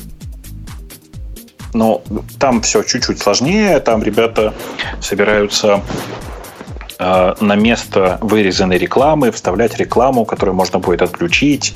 Э, причем, если я правильно помню, на место AdSense даже вставлять. Я не очень сейчас помню саму статью уже. Это было в середине недели, кажется. Э, И кончилось все это довольно интересно, ведь, как известно, Google одно время AdBlock Plus поддерживал, точнее, компанию, которая была под AdBlock Plus, я все время забываю, как она называется, компанию разработчика AdBlock Plus. Э, но сейчас Google торжественно хлопнул дверью и сказал, все, мы так больше не играем, и я их очень хорошо понимаю. Э, и ну, мою позицию по поводу AdBlocking вы знаете. Чуваки, которые занимаются лишением других людей заработка, очевидно, э, тоже хотят так или иначе зарабатывать. Э, просто шантажом им зарабатывать не, удалось, не удалось, ну или им показалось мало, и они решили, что кроме шантажа нужно еще и рекламу показывать. По-моему, это очень трогательно. Ну, просто это как-то странно. Зачем тогда людям использовать AdBlock, если они тебе все равно показывают рекламу? Так они Потому что у них, у, них, у них есть объяснение, конечно. Конечно. Угу. Ты понимаешь, ты же знаешь разницу между э, этими самыми, как называется, разведчиками и шпионами. Вот это оно. Они будут показывать хорошую рекламу, а плохую удалять. Ну да. Мне кажется, люди, которые ставят AdBlock, вообще не хотят рекламы. Я, у меня не стоит AdBlock, и я просто... Мне кажется, что в этом и была идея, чтобы у тебя не было совсем никакой рекламы. И если у тебя будет просто шило-мыло... Ну, да. Э, в чате у нас пишут, а вот MuBlock, в смысле наноблок, с э, реклам, рекламщиками не заигрывает, а просто выполняет свою задачу. Ну, во-первых, ее блоков два, напомню. Во-вторых, э, главный вопрос звучит так. А вот когда у разработчика основного закончатся деньги на самофинансирование, его кто поддерживать будет? Те, кто решили не смотреть рекламу, так поверьте, они в среднем как бы не очень платящие люди. Ну вот да, мне тоже кажется, что вопрос это просто вопрос времени. У всех адблоков, ну, у, у любого продукта программного должен быть какой-то способ монетизации. И у адблоков, пока, я так понимаю, они не нашли способ монетизации. И они будут искать, видимо, как, какой-то способ, который будет каким-то образом все равно влиять на тех людей, которые они его используют. И, скорее всего, это будет такая же реклама, потому что эти люди, которые ставят adblock, они не монетизируемые, правильно? А вот, Мне вот очень у, меня, у меня практический вопрос к тебе, Бобук. Ага. Потому что то, что ты говоришь, напоминает, как наши либералы на Трампа наезжают. На него есть за что наехать. Но ты практически можешь мне случай привести проекта, который закрылся из блоков? Uh, нет, я знаю про практические случаи, когда борьба с блоками приводила к тому, что пользователи страдали. Ну, это другое. А основной, основной пафос защитников, э, защитников противников AdBlock в том, что они убьют весь доход тех людей, которые этим живут. Вот покажите мне пальцем, чей доход они убили конкретно до такой степени, что мы, как пользователи, начали ощущать неудобство. А, ты как пользователь чего? Ты как пользователь, у которого поставлен блок? Я как... Не, неважно. Я просто Вася Пупкин, пользователь смотри, интернета. Сейчас, смотри. сейчас, иду сейчас, иду на Вашингтон Пост, читаю статью. Иду на Хабр, читаю ты, статью. Смотри секунду. Подожди секунду. Смотри, ты идешь на Вашингтон Пост и читаешь статью. У тебя установлен блок количество просмотров у этой статьи растет, а количество просмотров рекламов нет. Что делает редактор Wall Street Journal? Логично. Увеличивает количество рекламных мест на странице, и человек, который не, смо- не смотрит э, на страницу с помощью блока, а смотрит обычным браузером, видит в пять раз больше рекламы, чем ты. Ну, то есть для меня все хорошо. И производитель контента Конечно. не страдает конечно, производитель контента не страдает до тех пор, пока количество контента на странице все-таки немножко больше, чем количество рекламы. Но рано или поздно это как бы перекос произойдет, ты понимаешь, да? Когда? И ты будешь заходить на страницу, отсматривать 80 страниц рекламы, а потом попадать на страницу. Ну, когда не, произойдет он, скорее всего, не в эту сторону, а в ту сторону, что когда 80 э, рекламных баннеров не дадут читать одну статью, все поставят adblock -и. Тогда, возможно, надо будет задуматься. Но пока чего, чего бежать раньше? Какой-то overengineering получается. Ты, ты догадываешься, да, что сейчас людей с адблоками уже довольно много, особенно на э, там, сайтах э, про технологии. И тем, ты считал, сколько у тебя? И, тем не менее, на, на, хаб, сайте... на Хабре, например, количество этих баннеров не зашкаливает. На остальных популярных сайтах тоже. Может, не так это все и страшно, как кажется. Ну вот я сейчас специально зашел на Хабр. Раз, два, три, четыре рекламных места на странице. Мне кажется, многовато. Не как тебе. То, не знаю. Почему? А с чем сравнивать многовато? Если с радио Ти, где одно место, то да, в четыре раза больше. Ну, как бы, понимаешь, ты просто э, отвык от того, как выглядит интернет с баннерами. Ты походи, посмотри, как нормальные люди-то страдают. Да нормально живут. Вот жена моя любит по рекламам кликать. Вот, пожалуйста. То, то что я блокирую, она накликивает. Да нет, они просто не ходят на те сайты, где больше всего э, рекламы сейчас. Ну ладно. В общем, я к чему? У меня нет никакой аллергии на сами блоки. У меня есть аллергия на то, к чему этот блок приводит. То есть на самом деле, я-то как раз скорее на твоей стороне, в том смысле, что скорее бы все поставили блоки, и наконец-то тоже рвануло, и все посмотрели, к какому кризису это приведет. Слушай, Бобок, а у меня такой вопрос. Почему ты думаешь, что вот эти же сайты, они бы не увеличивали количество рекламных мест, если бы никто блоком не пользовался? То есть что а, их удерживает? Потому... Ты же хочешь, например, больше денег получать, ставишь Ксюш, больше потому что, потому что там баланс, э, который уже ну, на Wall Street Journal точно веками отработан, в смысле годами. Э, дело в том, что э, они устанавливают такое количество рекламы, которое не приводит к, увелич... к оттоку потребителя. То есть, типа, рекламы может быть столько, сколько ты можешь себе позволить до тех пор, пока аудитория не начнет от тебя уходить. А, ну и, соответственно, типа они так или иначе там повышают или понижают, насыщают. У них просто есть э, цифра некоторая, которая обозначает себестоимость производства материала, ниже которой они пуститься не могут. При этом большая часть контентных продуктов, таких как Wall Street Journal, например, они довольно низкомаржинальные сами по себе. Им приходится поднимать сейчас э, расценки, ну, в данном случае расценки баннерами, в смысле, приходится поднимать покрытие баннерами тупо для того, чтобы сохранить хотя бы текущую маржинальность такой, какой она была. Хорошо, тогда следующий вопрос. Ты же не пользуешься блоками, а ты сам говоришь, вот поскорее бы все пользовались и уже бы рвануло. Да. Почему ты не делаешь свой вклад в то, чтобы рвануло? Ну, потому что, если очень коротко, мне нужно видеть интернет таким, каким видит его большинство. У меня работа такая.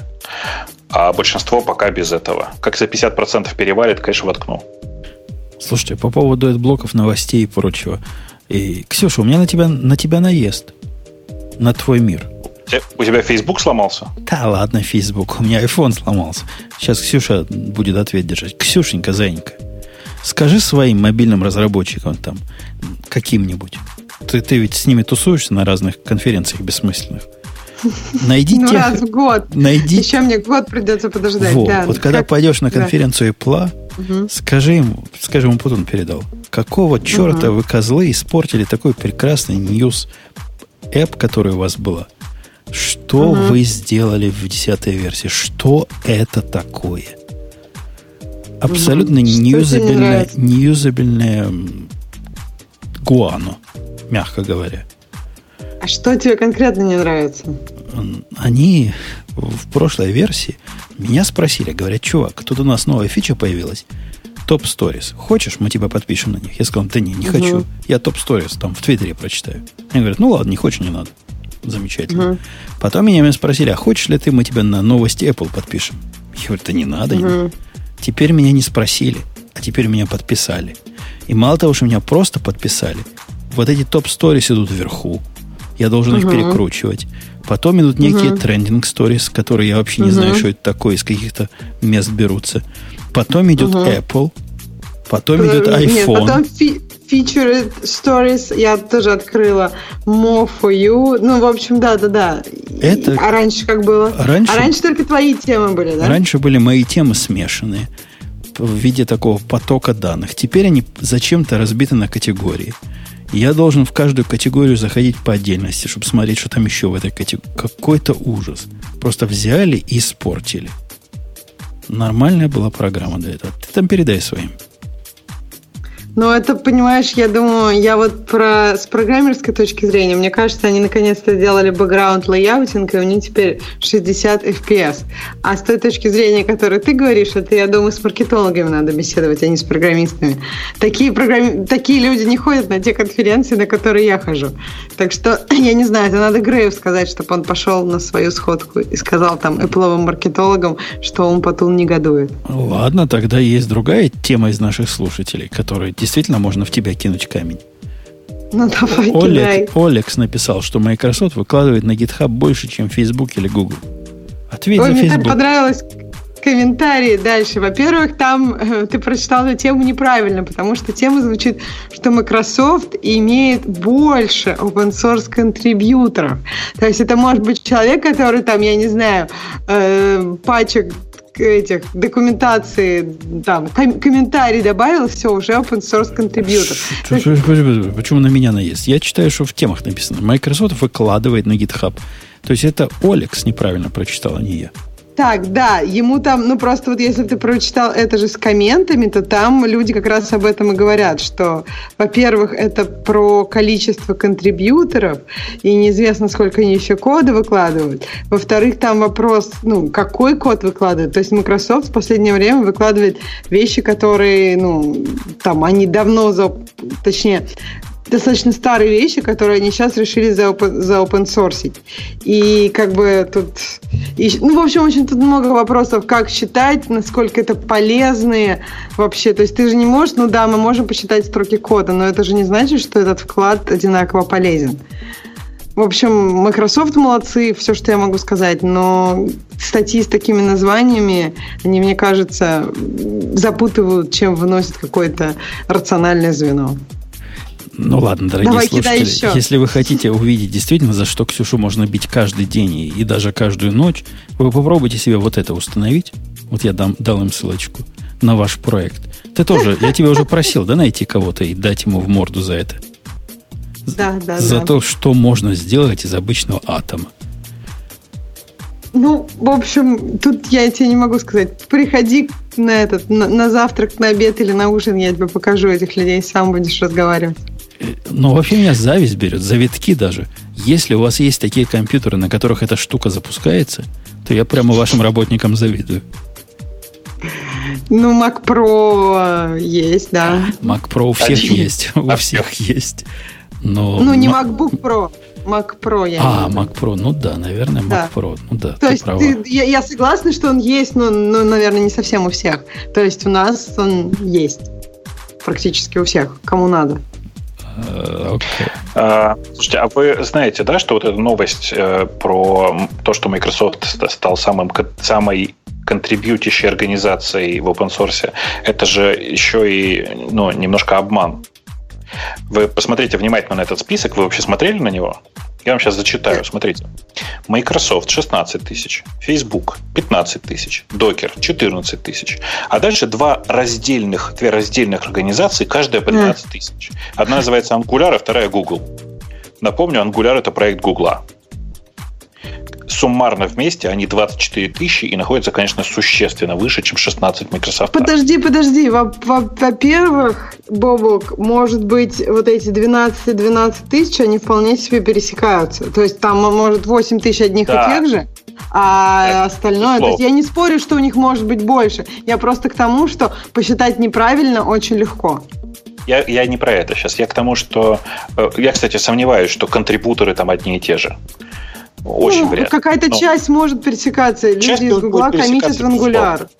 Часть будет пересекаться, безусловно, но давай себе представим, что 12, э, что пересекается, еще половинка не пересекается. Хотя бы потому, что в Гугле, в смысле в организации Google, большая часть кода написана не на TypeScript и не на JavaScript. Я просто, Боба, к тому, что мы не знаем четкого числа, и я согласна с тобой, что, скорее всего, я это будет уверен, больше что он 16, будет но четко выше. нельзя сказать. Я просто имею в виду, что дальше в этом списке тоже может быть куча всего, которая как бы часть там каких-то проектов проектов того же Гугла, может быть, там еще парочку есть проектов Гугла внизу, и просто я согласна, что, наверное, у Microsoft не так много каких-то отдельных проектов, в которые люди контрибьютят, которые не продукты, ну, проекты Microsoft. То есть Angular это сам по себе достаточно известный проект. Да, конечно. Но тем не менее, я же говорю, то есть нужно понимать, что эта статистика сама по себе имеет маленькое отношение к реальности. Но тем не менее, нужно признать, что Microsoft в последнее время очень сильно ударился в open source. Э, и, ну, anyway, это огромная цифра. Действительно, 16 тысяч контрибьюторов это многое значит. Правда, много значит. Это, значит, это что здорово, просто вопрос, Конечно. насколько это полезно для комьюнити. То есть, мне кажется, да. что если мы хотим каких-то таких цифр, которые что-то показывают, мы должны смотреть, насколько комьюнити вовлечено в использование, в contribution в эти проекты. То есть, ты можешь открывать, выкладывать на этот open source, на блог компании, там, на страницу компании, все, что ты хочешь. Что, например, никем уже не используется, никому не надо и не представляет какой-то, я не знаю, тайны. Правильно? Просто вопрос, кому это надо из комьюнити. Я сейчас смотрю в список Короче, э, и это статистика, которую делал сам GitHub, и там есть еще некоторое количество дурацких, или нет, я не, не понимаю. Мне, по-моему, это вроде бы сам GitHub должен был делать. Но неважно. Э, на самом деле там есть еще один забавный момент, который, как мне кажется, многое объясняет. В списке контрибьюторов воспользуются, как это, учитываются также те, кто создавал issues. Как вам? Ну, тоже, тоже в каком-то смысле контрибьюторы. Ну да, ну просто вы понимаете, да, что это имеет, правда, маленькое отношение к жизни.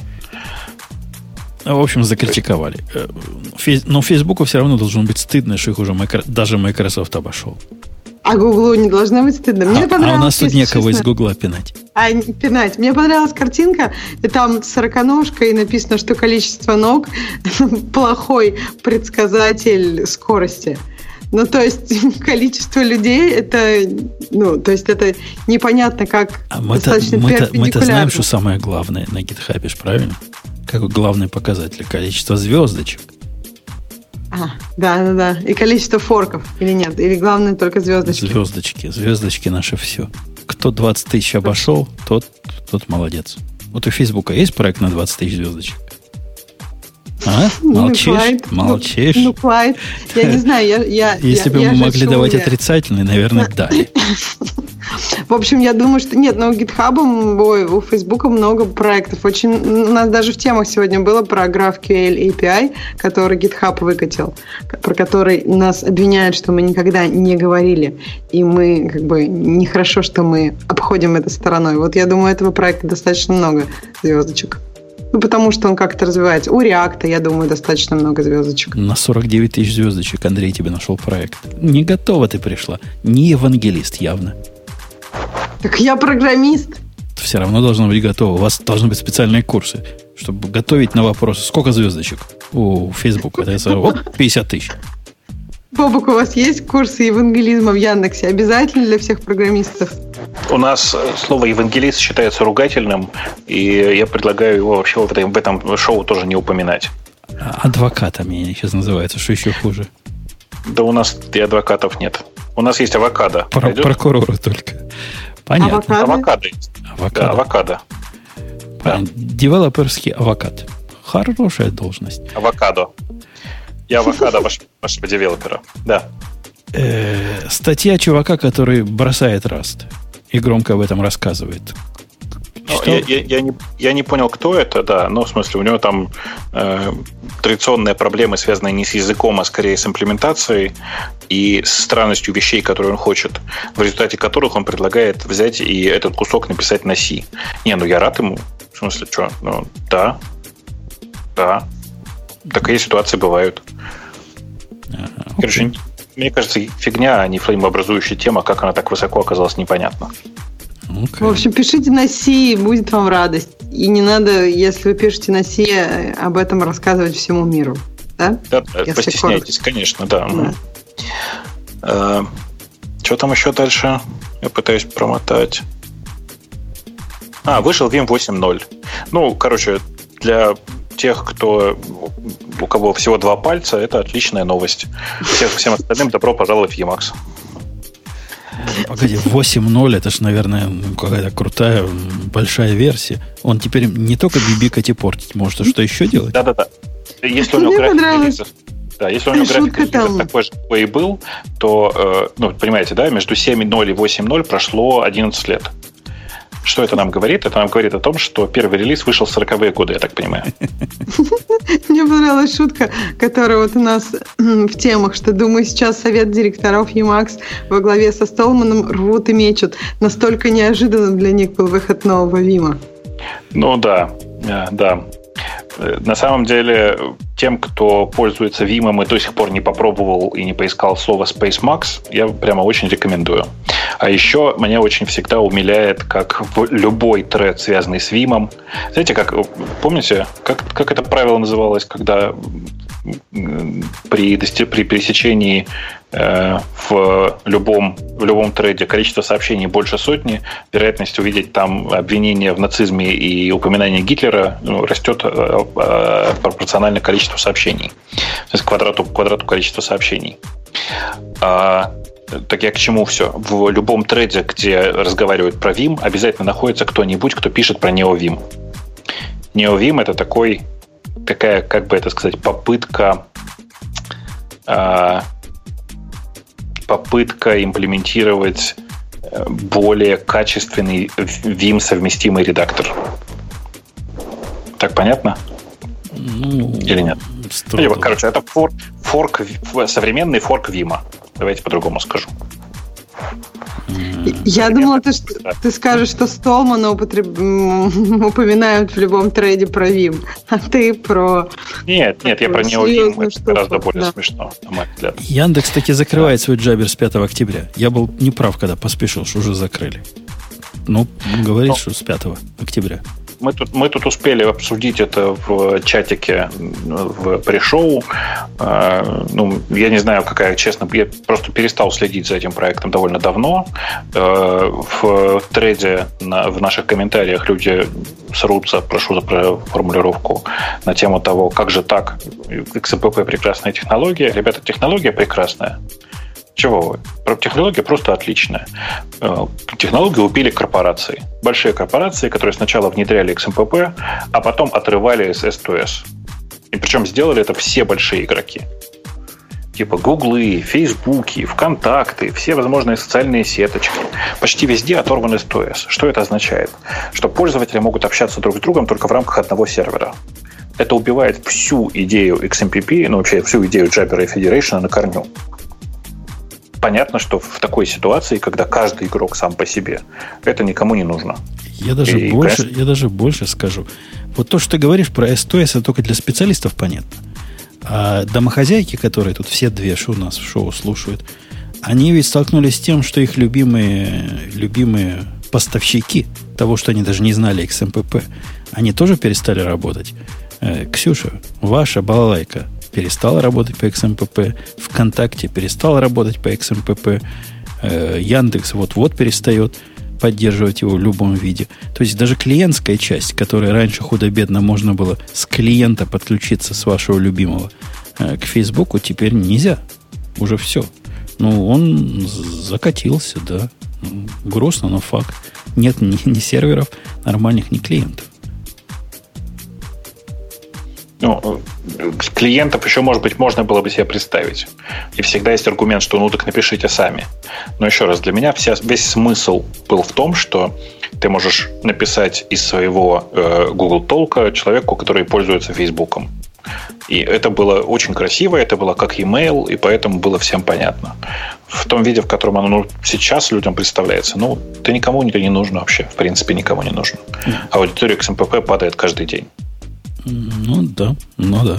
Это, кстати, ответ, помнишь, Грей тут бубнил, зачем переносишь наш чатик? Зачем? Вот хорошо и так, как есть. А вот сидели бы мы как дураки в нашем чатике. И кто бы через что в него по джаберу теперь заходил. После того, как даже ну, Яндекс да. закрывает его. Да нет, ну, мне кажется, что оно просто у всех закрывается потихоньку и все. Окей. Окей. Окей. Ну что, на, на этой пессимистической, оптимистической ноте будем... Там больше ничего нет, да, у нас? Смотрел? Опускаясь вниз, вниз. Тут длинный такой тред. Тут ваш Гимлес защищал часть Яндекс. Э, Барки. NoSQL дата с открытым кодом, построенный поверх распределенного кэша. Попытался прочитать, не осилил. какая-то очень-очень мутная статья с портянками XML. Нет, ребят, простите, нет. Если кто-нибудь придет, нам расскажет, про что это, ну, окей, ладно. А, а больше я тут ничего больше, если честно, не вижу. О, Ксюша, Vapor. Веб-фреймворк, написанный полностью на Swift. Ты -то, это ты должна знать. Это-то. Ксюша. Я как-то не вижу эту тему. тему она, она сильно внизу. А, вот. Сильно внизу. А, вот я нашла, да. В том числе под Linux есть драйвер для Postgres с Mongo. М-м. Ага. Интересно. То есть теперь на этой балалайке можно писать и server-side. Если что, мы про нее уже один раз говорили. Ну, мы да, мы говорили про Swift и server-side. Мне кажется, что пока как-то мало кто на ней пишет, но посмотрим, как будет дальше. Ну, это типа продолжение мысли о том, что это то, как появилась нода, напомню, да? Э, разработчикам на JavaScript, то есть фронтендерам захотелось пописать немножко бэкэнда. Вот и тут так же. Нет, ну Swift изначально проектировался не только как язык для... То есть да-да, Мне кажется, из, там изначально были идеи, это не как у JavaScript, когда решили на нем писать сервер-сайт. То есть в Swift это есть идея того, что я так понимаю, что были всегда идеи у Apple, чтобы на нем писать сервер-сайт, чтобы был какой-то язык от Apple, на котором можно писать full stack. И... Не, ну, это просто обычный нормальный язык. В смысле, он не, не привязан ни к фронту, ни к бэкэнду, ни к чему. Это хороший, просто самостоятельный язык. Да. Окей. Окей. Э, ну, на этой оптимистической ноте. Да? Да. Да. Я думаю, да. Таки да. Э, дорогие наши слушатели, это был Радио Ти, выпуск 512 плюс 1. Digital Ocean под конец вам что-нибудь скажет, а мы с вами, может, и в следующий раз придет, если у него будет... В этот раз не было связи. Это как, как так бывает, что не было связи? Это где такое есть, что не было связи? Брешет, наверное. Мы-то знаем, что даже в автомобилях есть связь. Тебе, Бобук, автомобиль интернет раздает? Конечно. Ну, так всякий автомобиль. Даже Ксюшин мотоцикл раздает интернет. А у Грея связи нет. Позор какой-то. Ладно, вам сейчас Digital Ocean все скажет, а мы до следующей недели. Пока. Пока. Пока. Это шоу создано при поддержке Digital Ocean. Digital Ocean – провайдер доступного облачного хостинга. Всего за 55 секунд и 5 долларов в месяц вы можете создать свой облачный сервер в одном из дата-центров, расположенных в Нью-Йорке, Сан-Франциско, Амстердаме и Сингапуре, и управлять им с помощью простой, интуитивно понятной панели управления или воспользоваться пользоваться мощным API. Начните прямо сейчас. Введите промокод RadioDefist при регистрации и получите 10 долларов бонуса на аккаунт.